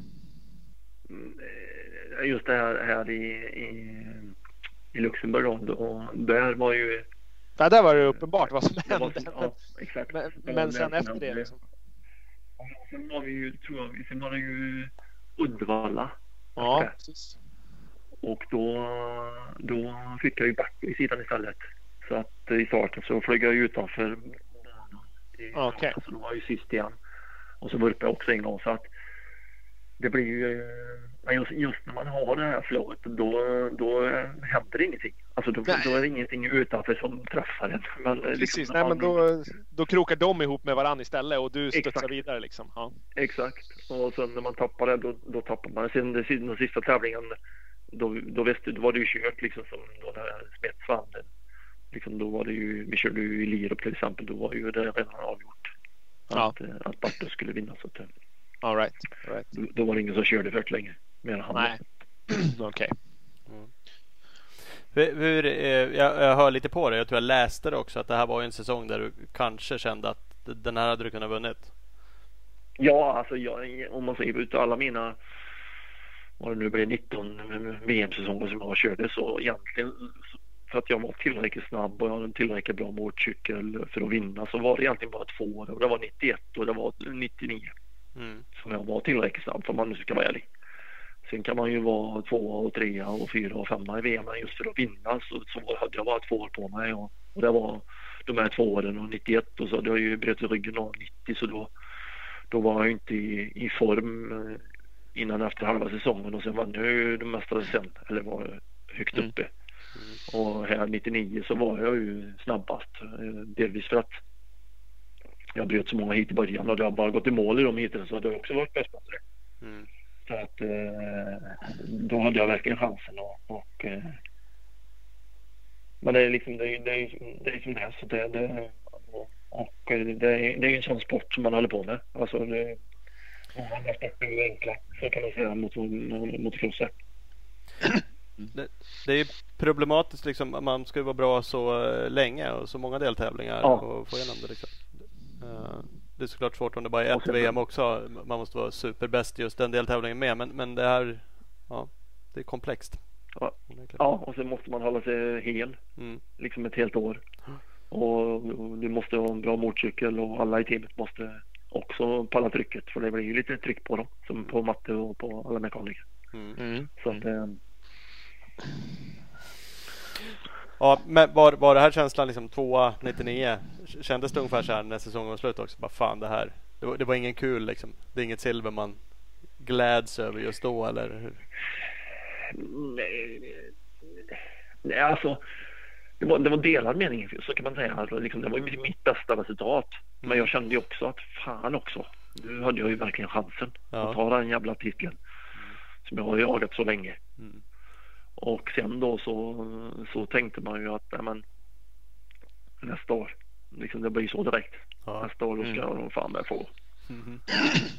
Ehm, men det blir inte så. Det blir ju inte en position då sämre. Det blir bara trea. Ja precis. Det blev Precis. bara Vad- tre. Det året så eh, tog KTM in eh, Smets Ja, och han gick fullständigt bananas. Vann 12 av 16 GPn. Ja. Eh, blir, det, blir det liksom eh, knäckande då istället att, att eh, du får en ny teammate och han åker ifrån er hela tiden eller hur, hur resonerar man kring det? Nej, den, den, oftast så var det ju så här liksom att han, han kom ju då till ett eh, serverat bord kan man säga. För vi hade ju testat under 99. Så Ja, han fick en jävligt bra motorcykel direkt när han kom in. Så han fick ju hela den vinden på sig och, och körde in sig på KTM. medan Han behövde inte testa någonting direkt. nej, nej. Eh, och, men jag hade ju samma, samma position igen då. Liksom. Jag har ju ett eh, likvärdigt kontrakt och, och eh, samma grejer så här. Men jag tycker nu efteråt så tycker jag att vi vallar bort oss lite på fjädringen till eh, London.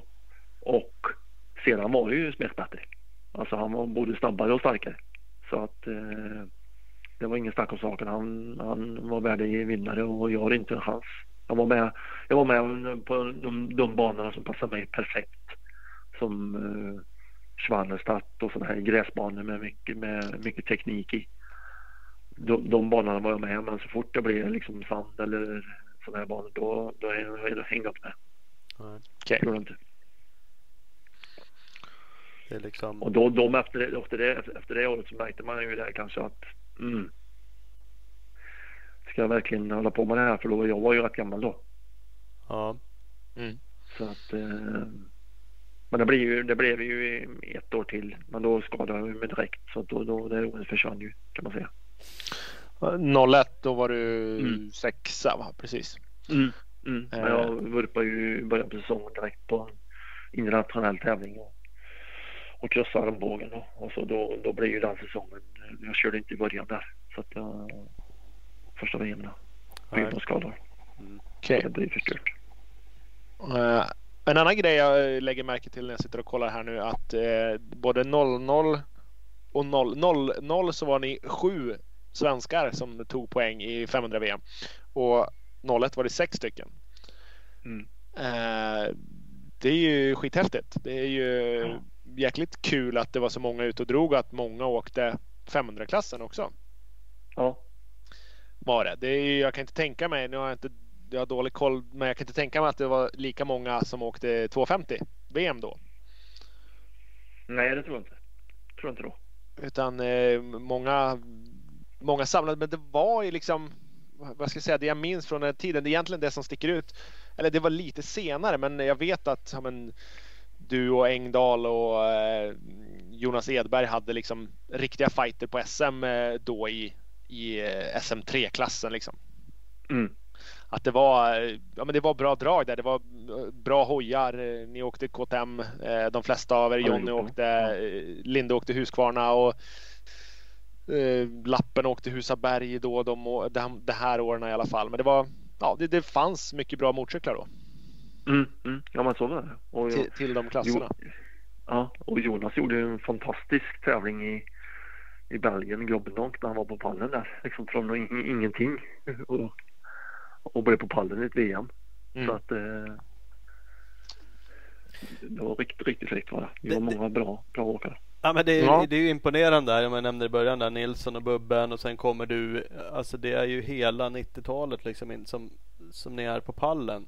Massa, och massa Mm. andra svenskar som kör och gör bra deltävlingar. Sen ser många som tävlar. Eh, och man minns ju det här. Jag, eh, eller jag minns liksom att det, det, det var ju rätt mycket liksom tv-sporten. Alltså ni följdes ju liksom. Det var alltid inslag i alla fall vad jag vill minnas. Of, ofta åtminstone.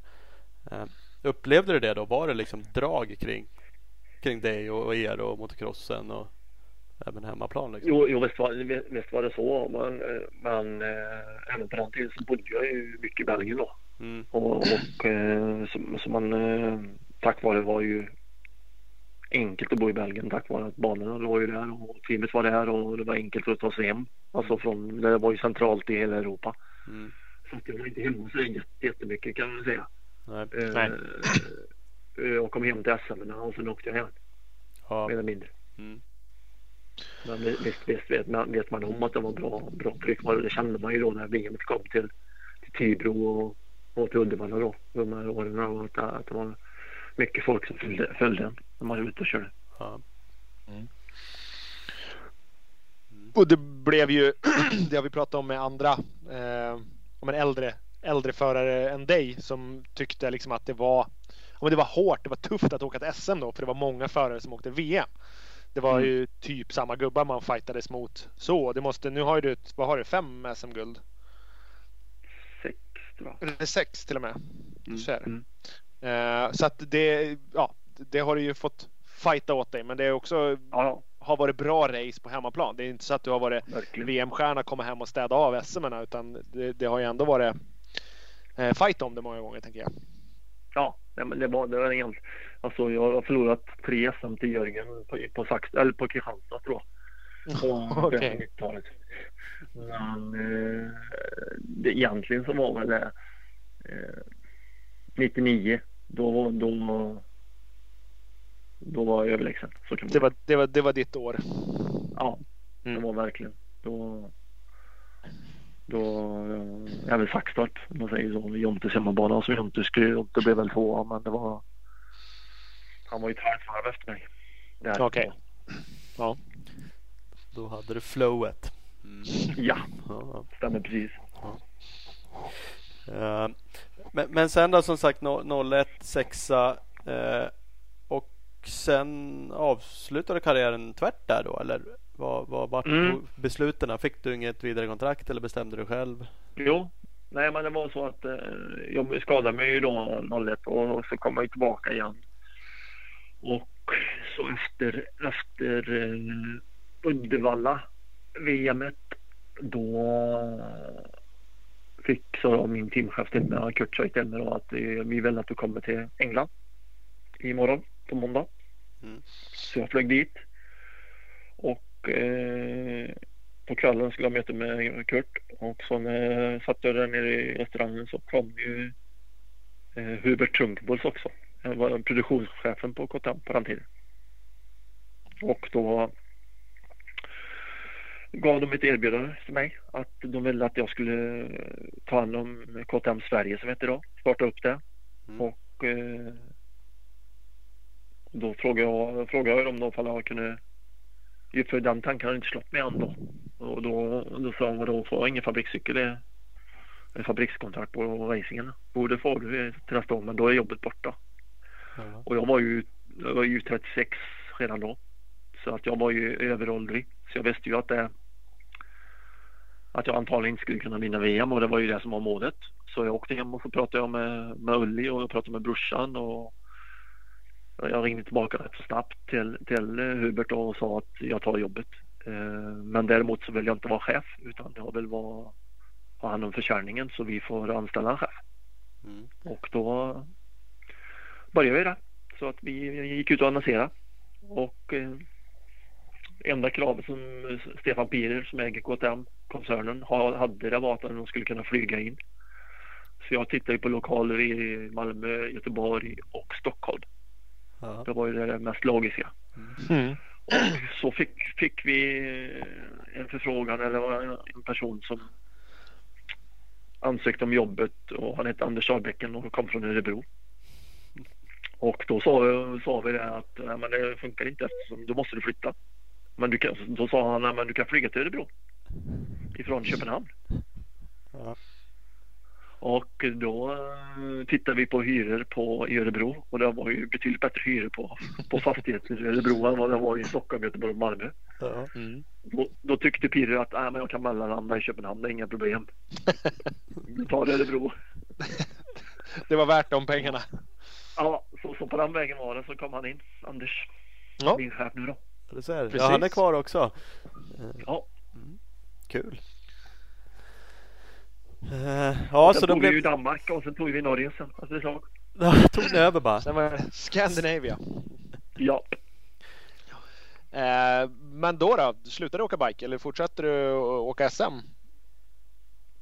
nej, jag, jag skulle året efter så, så skulle jag kört lite SM för att jag jag skulle köra, jag fick åka runt, jag skulle köra en tävling i Dakar. Ja. Nej, inte Dakar. Kuwait. Kuwait. Och eh, så- efter första VMet i Valkensvärd så skulle jag och min Inge då, han som var mycket åt mig på, på Yamaha-tiden. Han, eh, han, vi två skulle åka ner och, och köra en inbjudningstävling med lite goda pengar.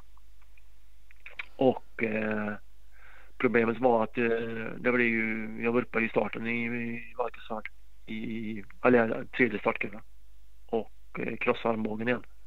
Så då, då var det färdigt. Okej. Och då var det Så liksom, då, fick, nu får det vara nog. då var det över sen? Ja, det var det. Sen jag, körde, jag har ju alltid kört lite motorcykel så efter det men det var ingen, ingen, ingenting seriöst om man säger så. Nej. Efter det. Ja, jag såg någon, någon men, men det var tio år efter tror jag i någon eh, tidningsartikel jag hittade också. Att, att då sa du någonting i stil liksom I don't have it anymore. Nej, det var någon på någon KTM-blogg. Eh, Att, att Ja. du liksom kände att nu har jag det inte längre liksom. Nej. Men det är ju ganska långt men- efter i och för sig då. Men Ja, nej, men det, det, är ju- det är ju så här liksom att, att eh, man körde så länge som jag gjorde.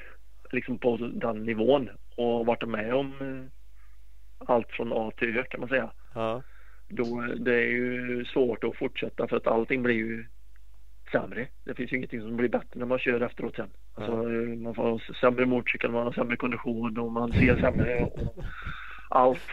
Och, och eh, så det blev mindre och mindre kört. Körde ju liksom för att det var roligt så körde lite Gotland och så vidare då. Men jag kände det också där efter när jag stod på Gotland. Att liksom man, man tappar det fort ifall man inte tränar på det.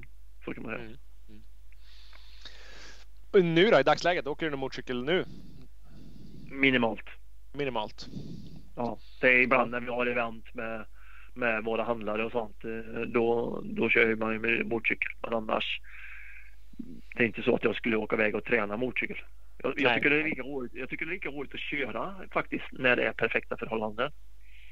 Och, och eh, då tycker jag det är jätteroligt att köra. Men eh, just det här med sidan om, ta hand om det efteråt, det är inte riktigt lika roligt längre. Det kan någon annan göra. Ja. Eh, Då, då, är- då är det lättare att cykla för då kan man bara ställa in cykeln i- garaget som har garage där. Ja, men det är inte lika mycket service på en sån rackare. Nej, Nej. Ja, det är lite rätt. Det är trädgårdsslangen och knappt eh, det. Men, knappt det. Nej. Cyklar man racer så behöver man inte ens ha Nej, det. då- Det Bara ställa in det. verkligen. Ja. Ja. Eh, Så är det. Vad, lag-VM i Sverige eh, drog vi lite. Eh, Hur, har du koll på hur många lag-VM du har kört? Nej, det har jag inte. Men jag har kört. Jag börjar ju, måste vi tänka, jag börjar ju 87 började jag i Unadilla i USA. Ja. Sen körde jag ju allihop, jag på att säga. Sen eh, fick jag inte köra det året när vi bojkottade VM i Borås. 93 va? 93 ja. Mm. Då, då fick inte jag köra tack vare att jag var med i bojkotten. Jaha du.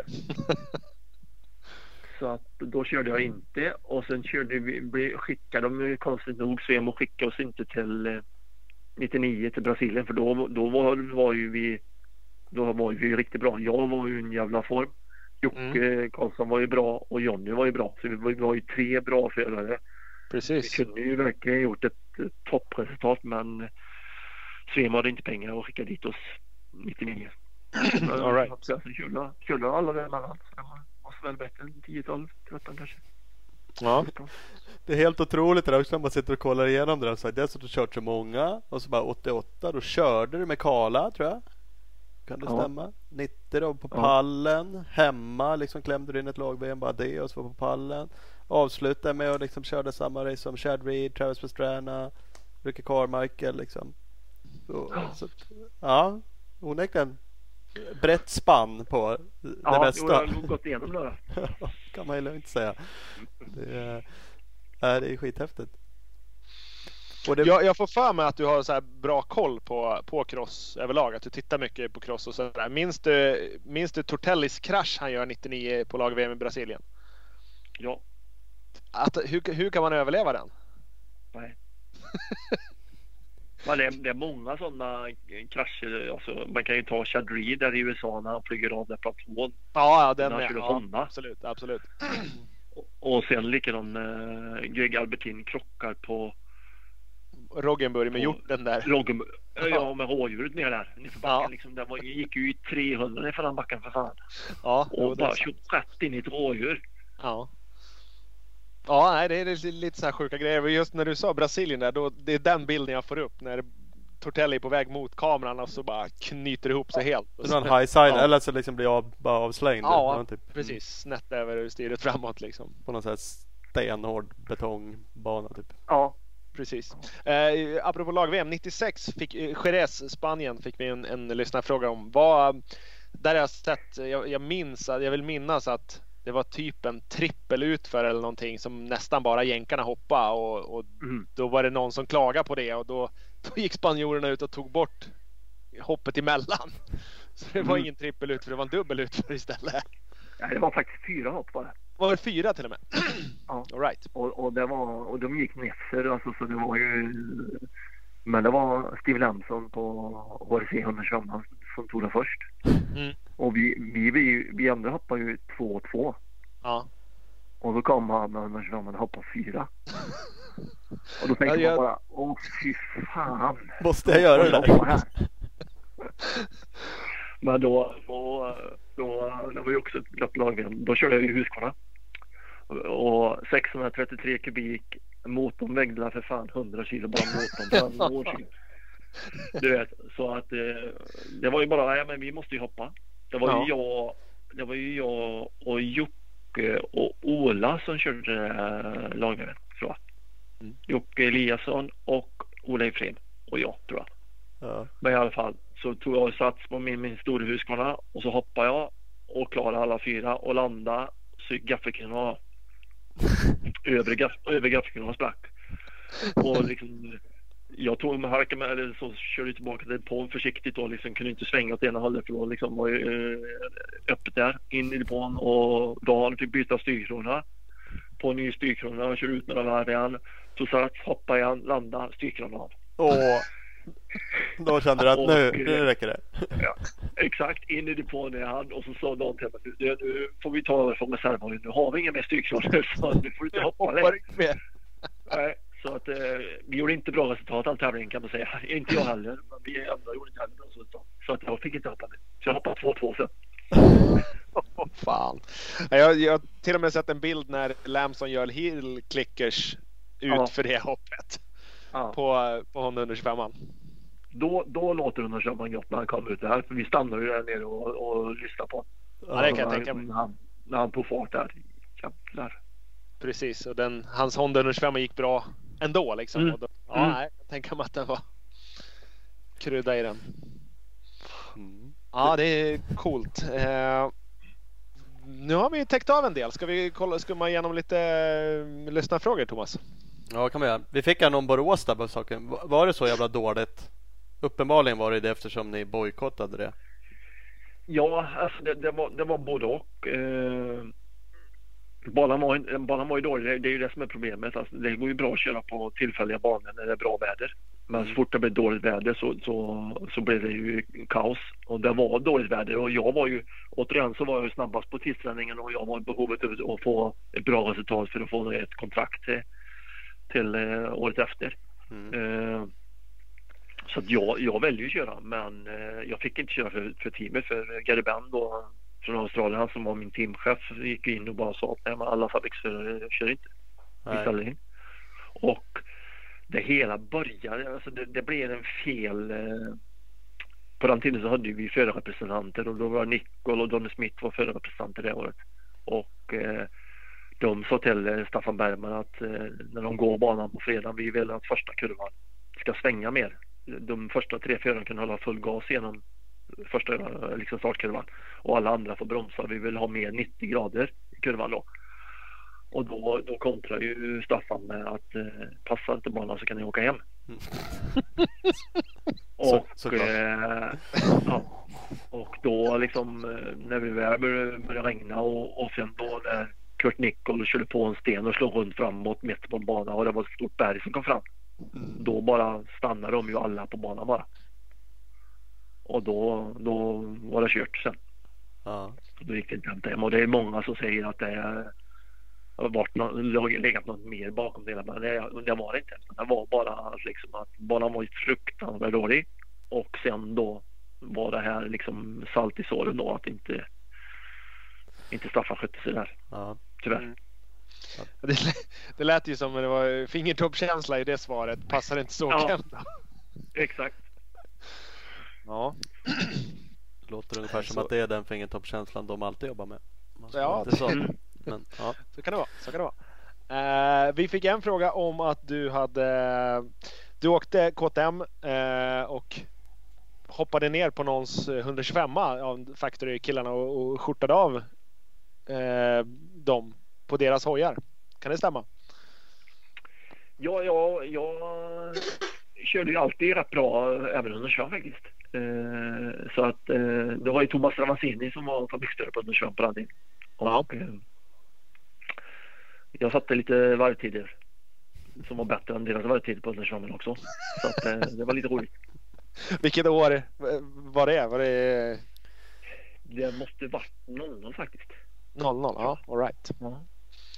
Du ser, det jätte- alltså det, vi- jag pratar ju med mycket med våra sponsrade chaufförer som kör nu liksom som, som Jöner och de som har legat och tränat på, 2,5 eller på 350 Mm. nu då och så nu måste jag gå ner på 250 här för att form, formtoppa sig till, till saxtopp. Man är ju man är ju olika som chaufför. Jag har det jätteenkelt för att hoppa mellan olika motstorlekar.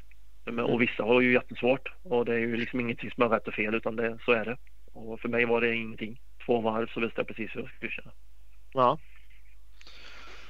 Ja, det är ju, det är ju såklart en, en, en talangfråga eh, så att, att ha lätt att ställa om sig. Och jag, jag förespråkar ju absolut att, att det är nyttigt för en 125-förare att tävla, eller träna heter det, på en, en större hoj. För då när man kommer tillbaks till sin lilla 125 så det är ju skitenkelt att bara hålla fullt för den går inte fortare än så här och den är enkel och smidig och lätt att bränna runt med och sådär. Och sen, sen så tappar man lite, man tappar kanske ja, men hur, hur man ska åka på en eller man behöver hoppa emellan ibland. Det är det jag vill komma till. Att, Ja. att det Ja. är vettigt. Och har man då enkelt för det så är det såklart ännu lättare. Men även om man Ännu, ännu bättre. Ja. Och även om man har svårt för det så är det vettigt att testa ibland för att kunna lära sig liksom. Ja, och sen bara man är liksom är medveten om det så man liksom går tillbaka i tillräckligt lång tid så man får in sitt 125 flow igen. Exakt, exakt. Det kommer inte, det kommer inte, du kommer inte gynnas på 125 an de två första passerna, men sen när du väl Nej. kommer in i det igen att ja, just det, så här är det ju och, och så. Och likadant får du med dig om du åker rätt på en 125 runda fina kurvor, bra påslag och allting sånt och får med dig det upp på en stor hoj, då kan ju det gå raketfort tills man blir van med en stor hoj och börjar slarva och bryter av kurvor och stannar mitt i och ja, allt sånt där. Liksom. Exakt. Mm. Så det, det, det är bra att hoppa lite tror jag. Eh, Men var- de, eh, var de nöjda då, Traversini och hans folk att du stekte av dem? Nej, de, de tyckte väl att eh, just Thomas då tyckte väl att det var lite retligt skulle jag kunna tro att han tyckte. Eh, Sedan i ett hit skulle han säkert köra från mig och framförallt starta var man ju helt kass på när det gällde att han skulle starta. Märkte man ju, Ja, för men- det var man ju inte van vid. Precis, och så vägde det väl kanske 30 kilo mer än han. Ja, exakt. Det är inte heller någon, någon fördel riktigt. Eh, mest minnesvärda racet har vi fått en fråga om. Är det något så här som kommer upp att det där var jävligt coolt? Ja, men alltså det, vinna två VM i samma helg, det är jävligt svårt. Så kan man säga. Och jag lyckas göra det två gånger. Så man får väl ta bägge de två, både Genin och, och Hawkston. Hawkston var ju... Genin körde ju bra och jag vann bägge heaterna relativt lätt. Men Hawkston var ju helt överlägsen i bägge två. Okej, Och, så att eh, Hawkston smällde jävligt högt. gött. Eh, USA sa du åkte, det är ingen, eh, ingen lyssnarfråga, men du, du åkte i lag-VM där. Du var, har du aldrig haft någon liksom, tanke på att åka något Nationals eller något sånt där? Utan det, har- det har alltid varit VM som har varit grejen liksom. Ja, det, det har det varit. Eh, det har aldrig, aldrig, den tanken har aldrig fallit in faktiskt. Eh, vi, vi var ju borta hos Lasse Larsson två vintrar och tränade. Mm. Bodde hos, bodde hos han och körde lite supercross och så här. Men det var ju, min teknik eh, var inte riktigt supercrossvänlig, så kan man säga. och, Nej. och, eh, Det går inte att sitta där och. Exakt, exakt. Nej, så att eh, National har aldrig varit, varit aktuellt. För att oftast så körde de samtidigt som vi körde VM Ja, jo.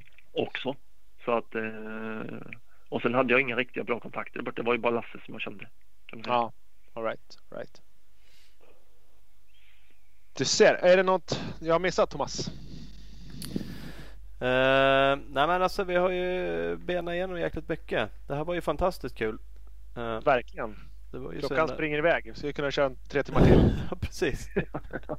nu när vi väntade i Ja, sju men- år innan vi... 160 Exakt. avsnitt innan vi smällde till. ja, det här kommer ju bli en, ett favoritavsnitt. Det, det känner jag ju redan. Det är det för mig. Nej, men det är jätteroligt. Det är en helt magisk karriär. Jag kan bara inte ens säga det igen när jag satt och tittade på den. Jag bara shit. Som sagt var eh, otroligt mycket resultat och som sagt lag-VM så många år och VM och på pallen och det, ja, det är imponerande får man ju lugnt säga. Sen säger man ju alltid det liksom att man inte, man tänker inte på det när man är inne i det här. Att eh, vad man har varit med om. Men efteråt så tänker man ju liksom jag tänker man ju mycket då liksom, när man har varit här man varit i, i, i Japan och så. Att man, inte, att man inte tog vara på det mer än vad man gjorde. Men så är det ju alltid. Ja, jo, det är lätt att tänka så i efterhand sådär. Mm. Ja, Eh, men det var mycket roliga, mycket roliga grejer som man inte testat och som aldrig kommit fram och, och så vidare. Så att, det är perfekt. Mm. Och mycket, det som är knepigt med vårat, våran hobby liksom är att man, ja, man kan ha rest hela Europa runt och så har man sett en soptipp, en grusgrop och en, kanske en flygplats. Mm. För det är där vi har varit ungefär liksom. Ja, OS är det så. Oftast är vi förpassade till de ställena. Eh, du som har bra koll förresten, när jag höll på att researcha för det, jag var inne och halkade lite på det förut. Namur eh, GP eh, så har vi tio svenska, eh, inte olika svenskar men, men en svensk har vunnit VM där tio olika gånger. Kan du tänka dig någon annan bana där, där vi har varit så pass bra med? Där, där vi skulle ha mer som svenskar, fler, fler än tio vinster. Som inte Det måste är i Sverige. Det, Mm, Nej, jag, jag tror inte vi har någon i Sverige heller. Där jag kollade så eh, Nej. Vaxtorp och Hedemora hittade jag fyra vinster på. Det var det, var det närmsta jag kom. mm. Eh, för det var ju så pass utspritt eh, förr. Ja. Det måste ju vara en bana som har körts väldigt ofta och mycket. Länge. Och Namur Ja. var ju en sån. Ja. Och de här gamla, gamla, om man säger de gamla banorna, de, de försvann ju. De fanns ju inte kvar där när vi kom upp om man säger den senare generationen. Precis, precis. För på, på Namur så har ju Storken vunnit två gånger. Bill Nilsson, Ja. Roffe Tiblin, Bengt Åberg och sen Kala tre gånger och Bubben och du senast. Så att, Mm. ja. Det jag hittar ingen annan sån bana. Men det är ju Nej, en jäkligt cool grej att, eh, ja, att vi har vunnit så pass mycket, vi säger Ja. jag, eh, på, på en sån klassisk bana som Namur ändå. Ja. ja men det, Som ja, inte skulle- alltså, på, för, förr i tiden så var det ju så där att man kunde välja att köra höger sida eller vänster sida träet. Liksom, det var så stort trä mitt i. Och, och Ja, det är ju coolt. Då, ja, så det, det måste ju ha någonting med att vi är vana vid mycket träd. Ja, det kan, kan ju vara så, absolut. För det är ju inte, det, man kan inte klassa det som en klassisk svensk bana på något vis annars tycker jag. Inte direkt. Nej. Inte direkt. Men vi har lyckats bra där. Är det klassiskt någonting annat än en klassisk Namur liksom? Det är helt sjukt när man Nej. ser. Jag har ju aldrig varit där men ser bilder man bara, och hör folk som berättar. Nej, där kommer man ut på asfalten bara och där rundar man Ja. ett träd på vilken sida man vill och så är det något jävla trappstup ner för någonstans och så kör man förbi en pub tydligen och sen så... Nej, men det, är, det är helt rubbat ju. Mm. Det är sjukt coolt. Och man fick vall, man körde valla mot en, eh, gam, en, en sån eh, mur från eh, före första världskriget. körde man och valla mot.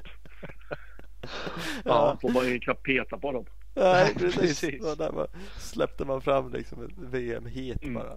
Ja, nej, det är sjukt. Men man kan kanske förstå varför de eh, har slutat kört där också på något sätt. Ja, Mm. mm. men det är tråkigt. Ja, det är det ju verkligen. Det är ju, man saknar ju det där liksom. Anrika.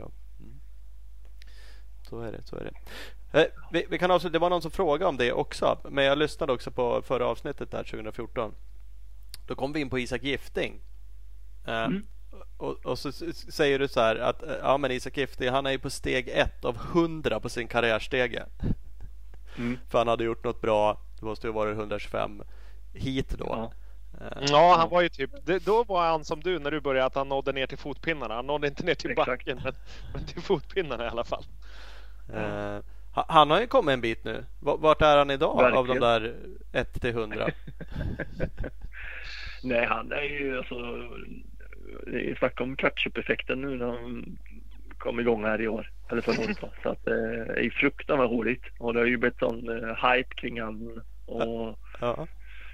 jag tycker Skandinavien överlag har helt plötsligt börjat ta tillbaka marknaden. Vi har många danskar som kör bra. Vi har eh, Horgmo som också tar sig nu. Mm. Och så har vi Isak och, och, och Tim här hemma i Sverige då som är de två killarna som är starkast där ute. Så att eh, nej, det är riktigt roligt. Jag skulle kunna tro att han eh, nu var han ju uppe på pallen och han var liksom eh, regelbunden i början och så tycker man ju 11 var ju skitbra. Så helt plötsligt nästa tävling så var han 8 och sen var han 6 och sen var han 4 och sen så här så att han eh, han är ju 90 steget utav 100 nu då. Ja, ja.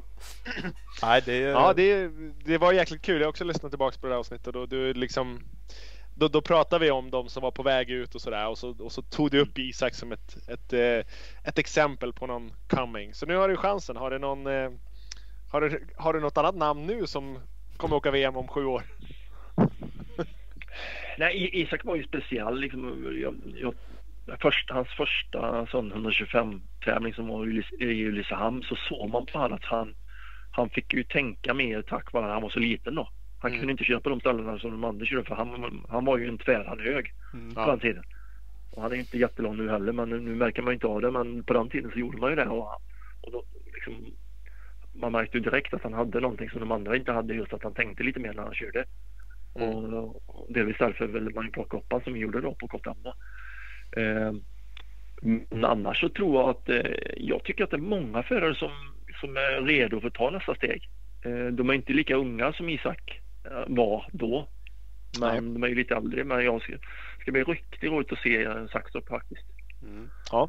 Nu första SM här, vem som har gjort, eh, vem som har gjort jobbet och, och det, det finns rätt många. Jag, jag tycker ändå att det finns rätt många ta, talangfulla åkare men eh, de, de har inte, de har inte, de har inte gått in för det till 100 procent så kan man säga. Så jag hoppas att de har gjort det nu den här vintern.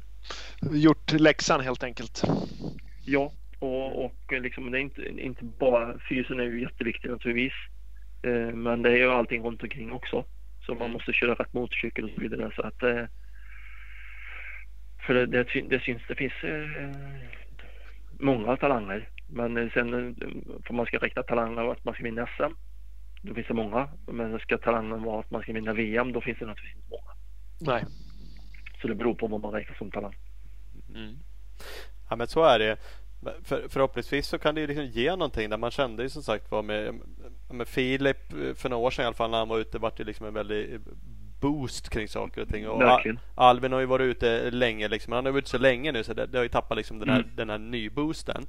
Eh, Men Ja. med Isak nu ma- man liksom bara kände så här kommentarsfält, eh, människor pratar. Eh, alltså det, det blir ju någonting som, som förhoppningsvis kan boosta flera och, och lägga den där extra kraften i att komma ut och det kanske blir lite mer öppningar möjligtvis i team. Liksom, att svenskar ändå blir någonting igen och liksom kan spinna lite på det här med lite tur. Ja, men alltså det- oftast är det ju, det är ju resultat som krävs. Mm. Alltså tio räcker inte Nej. att vara. Liksom, du, du måste ju vara med och du måste vara med direkt och få visa att du kan köra tillräckligt fort motorcykel. Du måste vara med upp i toppen och dra. Sen ifall du det spelar inte så jävla stor roll. Men liksom, du måste visa att du kan vara, vara med och dra. Mm.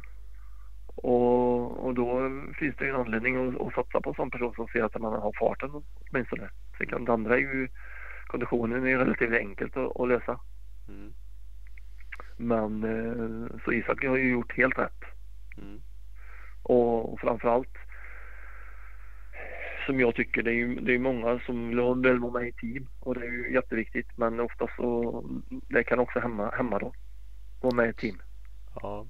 Ja, det, det har vi pratat om. Vi pratade om med Isak om det. Han nämner att det har varit bättre för han att vänta och det är exakt de orden som eh, Filip Bengtsson använde och jag anar att det är du och, och Engdahl som ligger bakom det lite i grunden. Mm. Att, Mm. att det är bättre att köra med det man har, det man vet funkar istället för att ta ett, ett tjeckiskt eh, hittepå VM-team med en eh, långhårig bikersnubbe som mekaniker som, som vissa svenskar har kört med och det har inte varit perfekt. Nej. Och sen säger de att du måste köra med det här Exakt, styret. exakt. Men det här styret passar inte mig. Jag vill köra med det här. Nej, nu får vi, vi får tio styren här gratis. Så du måste köra med det. Mm. Och då innebär det att han förstör sin körstil och, och backar i utveckling Ja. Exakt så. Så att, att ha liksom is i magen, våga vara kall och, och vänta på rätt, rätt styrning Mm. vid, vid rätt tillfälle. Mm. Eh, det låter fränt att ha en, ha en teamstyrning men, men det är inte alltid perfekt att ta eh, första bästa. Absolut inte. Nej, så är det. Uh, nej, vi får hoppas på flera och det blir kul med SM som sagt. Det är ju roligt med bara de som Mm. åker fort hemma. Alla behöver inte bli, eller alla kan inte bli bäst i världen helt enkelt. Nej, det. Eh, Nej. så, Och som sagt var, det ska bli riktigt, riktigt roligt att se vad, vad... Det är alltid roligt i början tycker jag. mm, Första tävlingen, se vem, som- vem som har orkat hänga i vinter. Och speciellt i dessa tider nu när det inte var så många tävlingar förra året. Då är det ännu viktigare att se. ja, precis. Absolut. Om man orkar hålla i det ändå liksom och lägga i eller Ja. man, det, ja. Ja. ja, det blir roligt. Eh, hade vi benat igenom det andra? Det, känns som att det här har ju varit fantastiskt kul. Det har vi sagt redan. Helt eh, klart, absolut. Nej men jag eh, galet roligt. Jag tror att vi har Vi är rätt så nöjda. skra, skrapa på det mesta som, som vi vill i alla fall. Jag tänker det också. Får du snart gå och lägga det. Så. hur, hur känner du Peter? Är det något vi har missat som vi borde ha frågat? Nej, jag tycker vi har tagit, eh, från A till Ö, höll jag på säga. Precis. Nej, men det, det har ju hänt, det har ju hänt så fruktansvärt mycket och du, när du ringde och sa att jag skulle vara med, liksom, så det, man, då började man tänka på massa olika saker. Liksom. Just det, det hände då, ja det hände då. Och, och det här med bussen och när jag skulle boxera bussen, det var ju eh, en grej som man aldrig kommer glömma, så kan man säga. Och sen har det naturligtvis hänt många mer grejer som man, man har som har ett, etsat sig fast i, i minnet. Ja. Jo, men det är så. Och framförallt så tycker jag, ju- jag är ju sån här liksom, lite prylnisse kan man säga. Det har ju varit mycket sån här eh, som eh, olika sorters system. Eh, fjädringssystem och conventional och standardgaffel, upside down och standard igen och det har ju väl svängt och fram och tillbaka hundra gånger. Ja. Hur det har testats liksom och vad du har. Ja, Ja. Du har varit så pass intresserad hela tiden så du har liksom tyckt också att det har varit kul att eh, ja, men du, du vill testa nya saker. Du vill se utvecklingen och eh, prova sådär kolfibermotorfästen. Kan man ha det? Är det bättre än eh, aluminium? Och mm. typ det på den nivån. Ja, och liksom det är klart. Stegen var ju mycket större förr än vad den varit nu det sista. Tack vare att vi har Mm. kommit så långt nu. Om man säger. Men då. Ja. Tänk när första gången jag testade med Öhlin så satte på en dator. Och då, satt, alltså, då satte vi på en dator på motorcykeln. det var en dator på motorcykeln när vi testade med Öhlin. All right. Inte en liten givare som man har nu utan Nej. en dator. Nej, en hel dator. En hel eh, Ja. ja, men det måste ju ändå vara jäkligt kul att vara med hela, hela re- resan. Eh, ja. Under tiden det har utvecklats massa. Om man säger så, skulle man få leva om sitt liv så hade jag gjort precis likadant som jag gjorde. Ja, Det är ett bra betyg. Mm. Får man ändå det. helt Förutom att Eh, jag skulle vara VM bara. Ja, det är Ja, det. Den exakt. lilla notisen. Ja, det har vi Eh, förstått. vilk, vi fick en, en, en fråga vi har fått. Så här, vilken fabrikshoj har varit bäst eh, eller roligast under åren? Vilken, vilken hoj har du liksom... Om du fick välja din favoritbike, den här, det året med den settingen. Vilket var liksom go-to-hoj? Ja, Jag alltså- gissar ju att du kommer svara en KTM nu Ja. eftersom du jobbar med det du gör. Nej. Ja, men, alltså, om man säger så här. Just, just passa mig för att köra motorcykel så var det en KTM 99 överlägset bäst. Det var ingen snack om saken. En motorcykel att ha hemma i garaget eller i vardagsrummet så var ju den YZM den första året. För då var det var ju allt. Antingen, för att det inte var kolfiber så var det titanium. Allt. All right. Alltså ingenting standard. Den var ju så jävla cool alltså. Ja. Ja. En riktig specialare liksom. Bara kunna ha. Det här är one Ja. of a kind liksom. Ja. Exakt. Jag frågade faktiskt om inte jag kunde få den men de sa vinner du VM så får du den. Ja. Jag vann ju inte VM så jag fick den inte. Jävlar. Han också. Ja, fan. Ja. Ja. Coolt. Ja, Ja. Nej men vad grymt. bra bra. Vi, Då är vi eh, nöjda. Kommer vi på mera frågor så hör vi väl av oss kanske tidigare än sju år. Ja precis. Vi håller lite kortare. Ja, Ja, det får vi göra.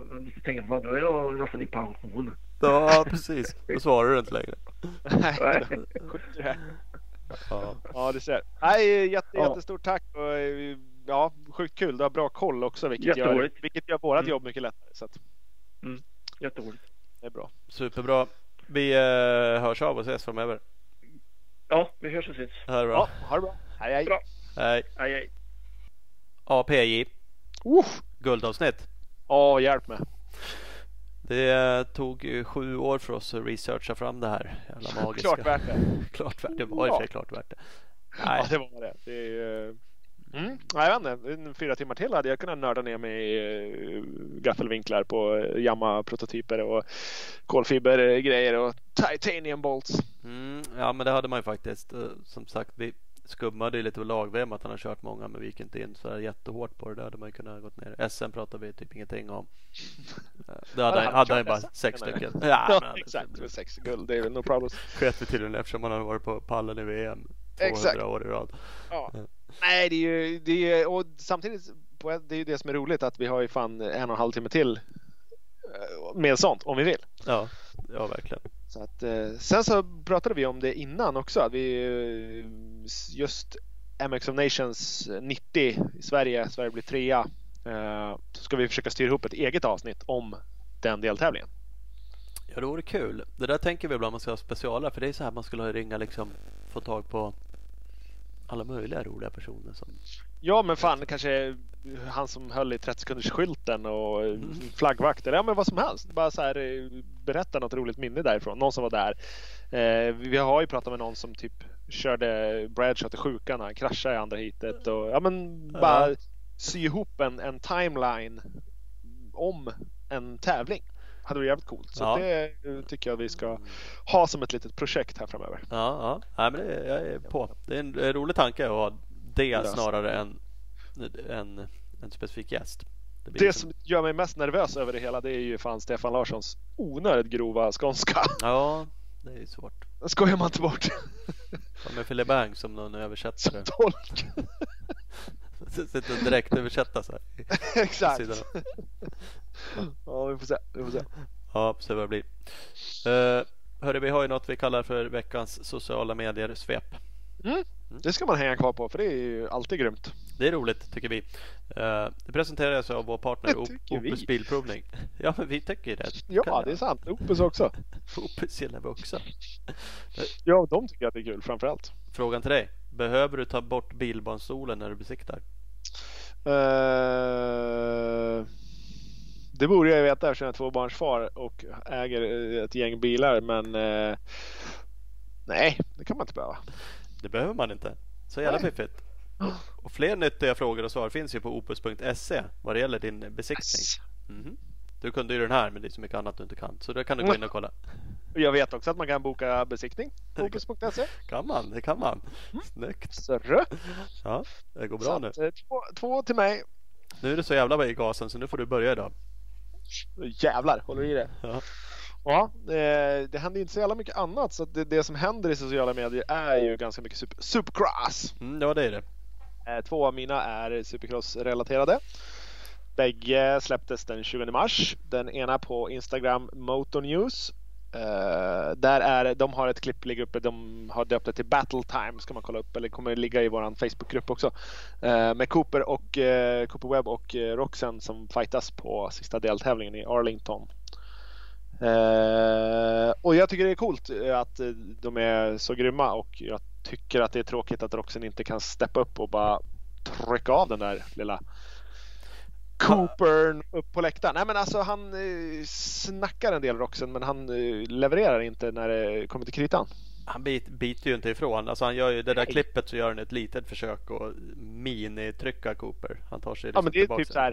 Okej okay, nu kör jag en meter ifrån dig, håll i dig. Ja. Det är ju inte att han bara nu håller jag ut dig här tills du är i höbalarna och sen stannar du där för då åker jag härifrån. Det är det som hade behövts. Han är tvungen att sätta ner foten i ansiktet på Cooper så att han eh, inser att oj, är du här? Ja, men det är lite så liksom, för att han känns ju tam. Det känns ju som att han är liksom så här, vill inte riska eh, och, och, och krascha själv liksom, och tappa mer poäng. Och vilket han hela tiden gör när jag tappar poäng mot Cooper som, som leder. Så att håller han på så här så ja, han kommer kan bli tvåa då. Men, nej, vinna kommer han inte göra om Cooper hela tiden slår han, vilket han gör. Om man, så det, ja. ja. Nej, det, och just sista deltävlingen där så var ju Cooper så jävla blek i, i heatet inför finalen och sen när det blir final och delar ut poäng då bara, ja just det, nej men då racear vi. Så skjortan av. Så att, eh, nej det är coolt men det var ett, det är ett bra klipp. Uh, andra supercross-klippet är från MotoXaddicts.com uh, Instagram-kontot, också 20 mars som sagt. Uh, där Hunter Lawrence sätter biken uppe i, i nätet.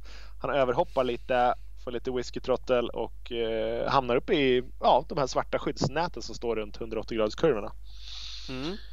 Och då tycker jag att det är ganska fiffigt att de där finns faktiskt. Jävlar oskönt det hade varit att dra i betonggolvet på baksidan annars. Det kan ju bli en hyfsad launch liksom. De där vallarna är ju rätt så branta också. Ja, från början är ju till och med för att någon bike höll på att hamna uppe i, i, på läktaren. Liksom. Så ja. det är väl lite därför de har eh, kommit till. Och nu när de väl sitter där och man ser vilken nytta de gör så kan man ju aldrig tänka sig att någon någonsin har kört supercross utan dem. Nej, det är lite så liksom. Så det ser inte jätteskönt ut att köra in i dem i och för sig. Men Nej, det nej. är ju Nej, skönare än absolut. att landa i betonggolvet. Eller Ja, eller kasta en hoj. i huvudet på någon stackars morsa uppe på läktaren. Ja. Nej, Det är fel. 100 procent. Så att eh, jag vet inte de sitter inte i alla kurvor? Eller gör de det nu? Det alltså nej, alla nej, det är, det är de eh, bowl turns eh, som känns det som. Ja. som är eh, lite launchvänliga. Är. Och sen min tredje är en dun, dun, dun, Youtube-kanal och inte vilken som helst. Det är Husqvarna Scandinavias. Eh, våran partners. Mhm. Dels så vill jag pusha lite för det för att jag tyckte det var de, de, Det är premiär för årets eh, avsnitt. De börjar om igen. Eh, fjädringstips med, tips med Jens eh, Elmvall. Jävligt bra. Jens eh, förklarar igenom en massa och så eh, har han ju snygg Anders, Anders Pettersson med sig som, eh, som host för det hela kalaset. Så bara, bara det är ju värt att titta på. Men eh, det är mycket bra fjädringstips av Jens. Ja, men de är bra de där. Så gå in och följ Husqvarnas Youtube-kanal. Det kommer alla möjliga roliga grejer där. Mm, absolut, jag är med ibland. Bara det är värt att titta på. Mm. Hör man ju. Jag är inte med. Jag har inte varit med en enda gång va? Va? Tror inte det. Fan.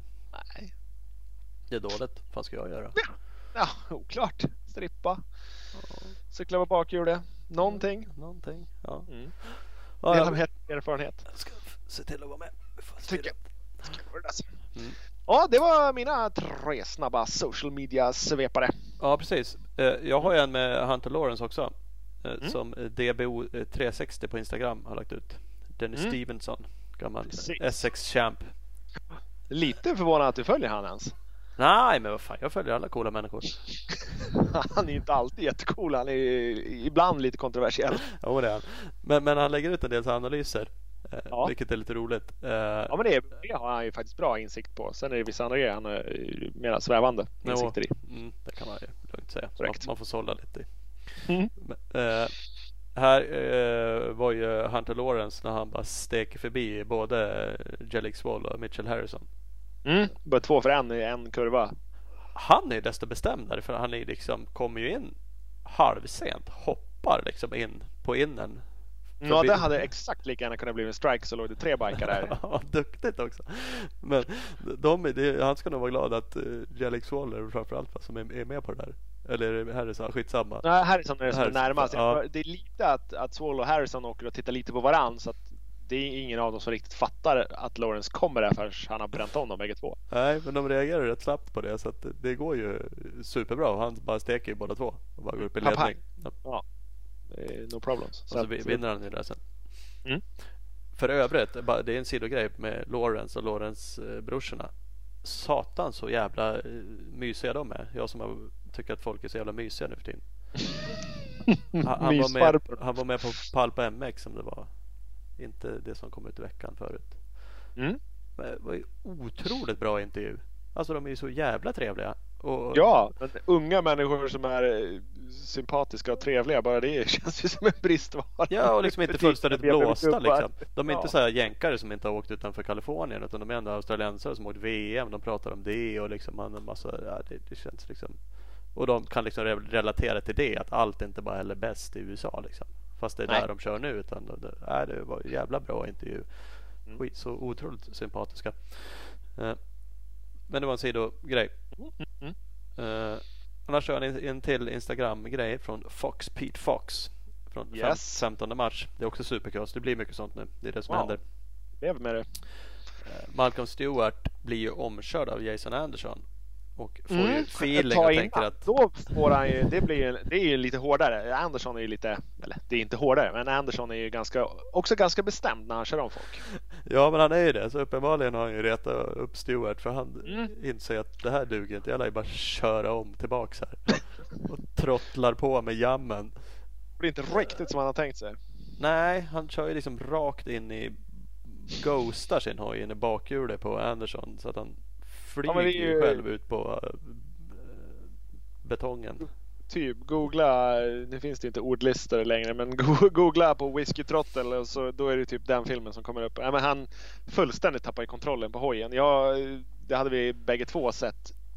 Folk som har hintat om att det är typ ett mordförsök på Jason Anderson. Men nej, jag, vi, vi, var inte, vi är inte så säkra på det. Nej, alltså det, det tycker inte jag. Eh, Det, det var ju verkligen under sändningen och folk skrev efteråt och bara tyckte han var dum i huvudet som liksom medvetet försöker köra ner Jason. Det tycker inte jag. Det ser ut som att han ska vika ner innanför och gå helt enkelt på max trottel ungefär för att han ska gå på lite Kuggstångsfäste. Ja, det ser ut som att här, nu vill jag ha lite sladd med Ja. mycket gas och så blir det ingen noll sladd. Så det blir bara fram. Sugploppar på däcken.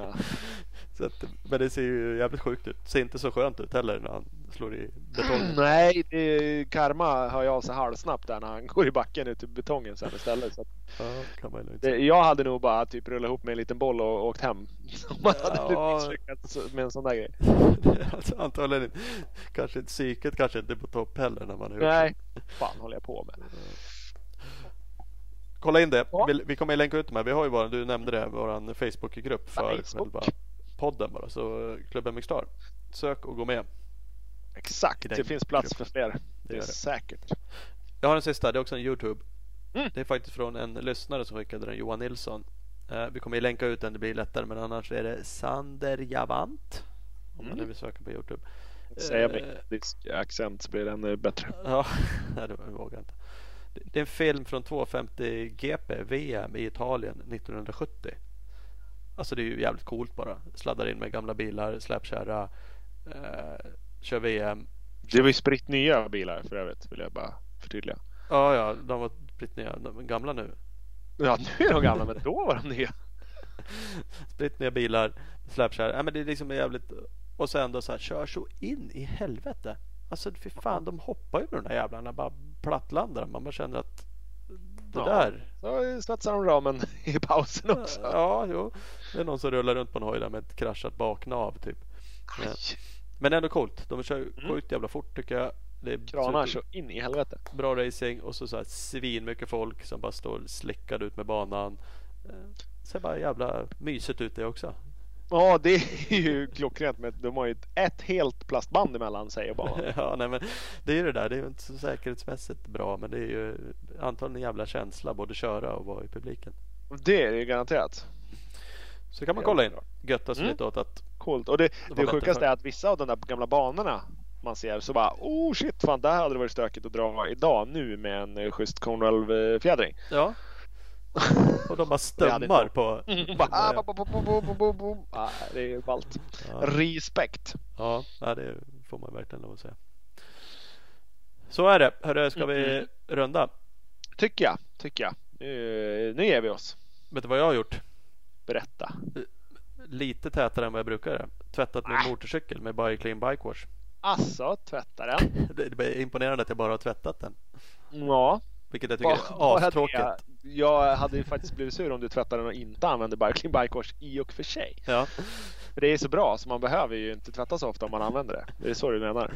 jo, vi har sagt det Eller förut. åker du för sällan? Nej, men jag åker för sällan och tvättar inte varje gång om det inte är jätteskitigt för jag tycker det är jättetråkigt. Eh, Mm. Men det är väldigt roligt just med det. det. Eller det är inte roligt att tvätta ändå men det är väldigt mycket roligare med bra eh, tvättmedel. Så Så, det blir rent. så det blir rent. Kolla in Bike Clean Bike Wash. Mm. Hörru, Punkt nu säger vi hej då. Det gör vi. Hej då.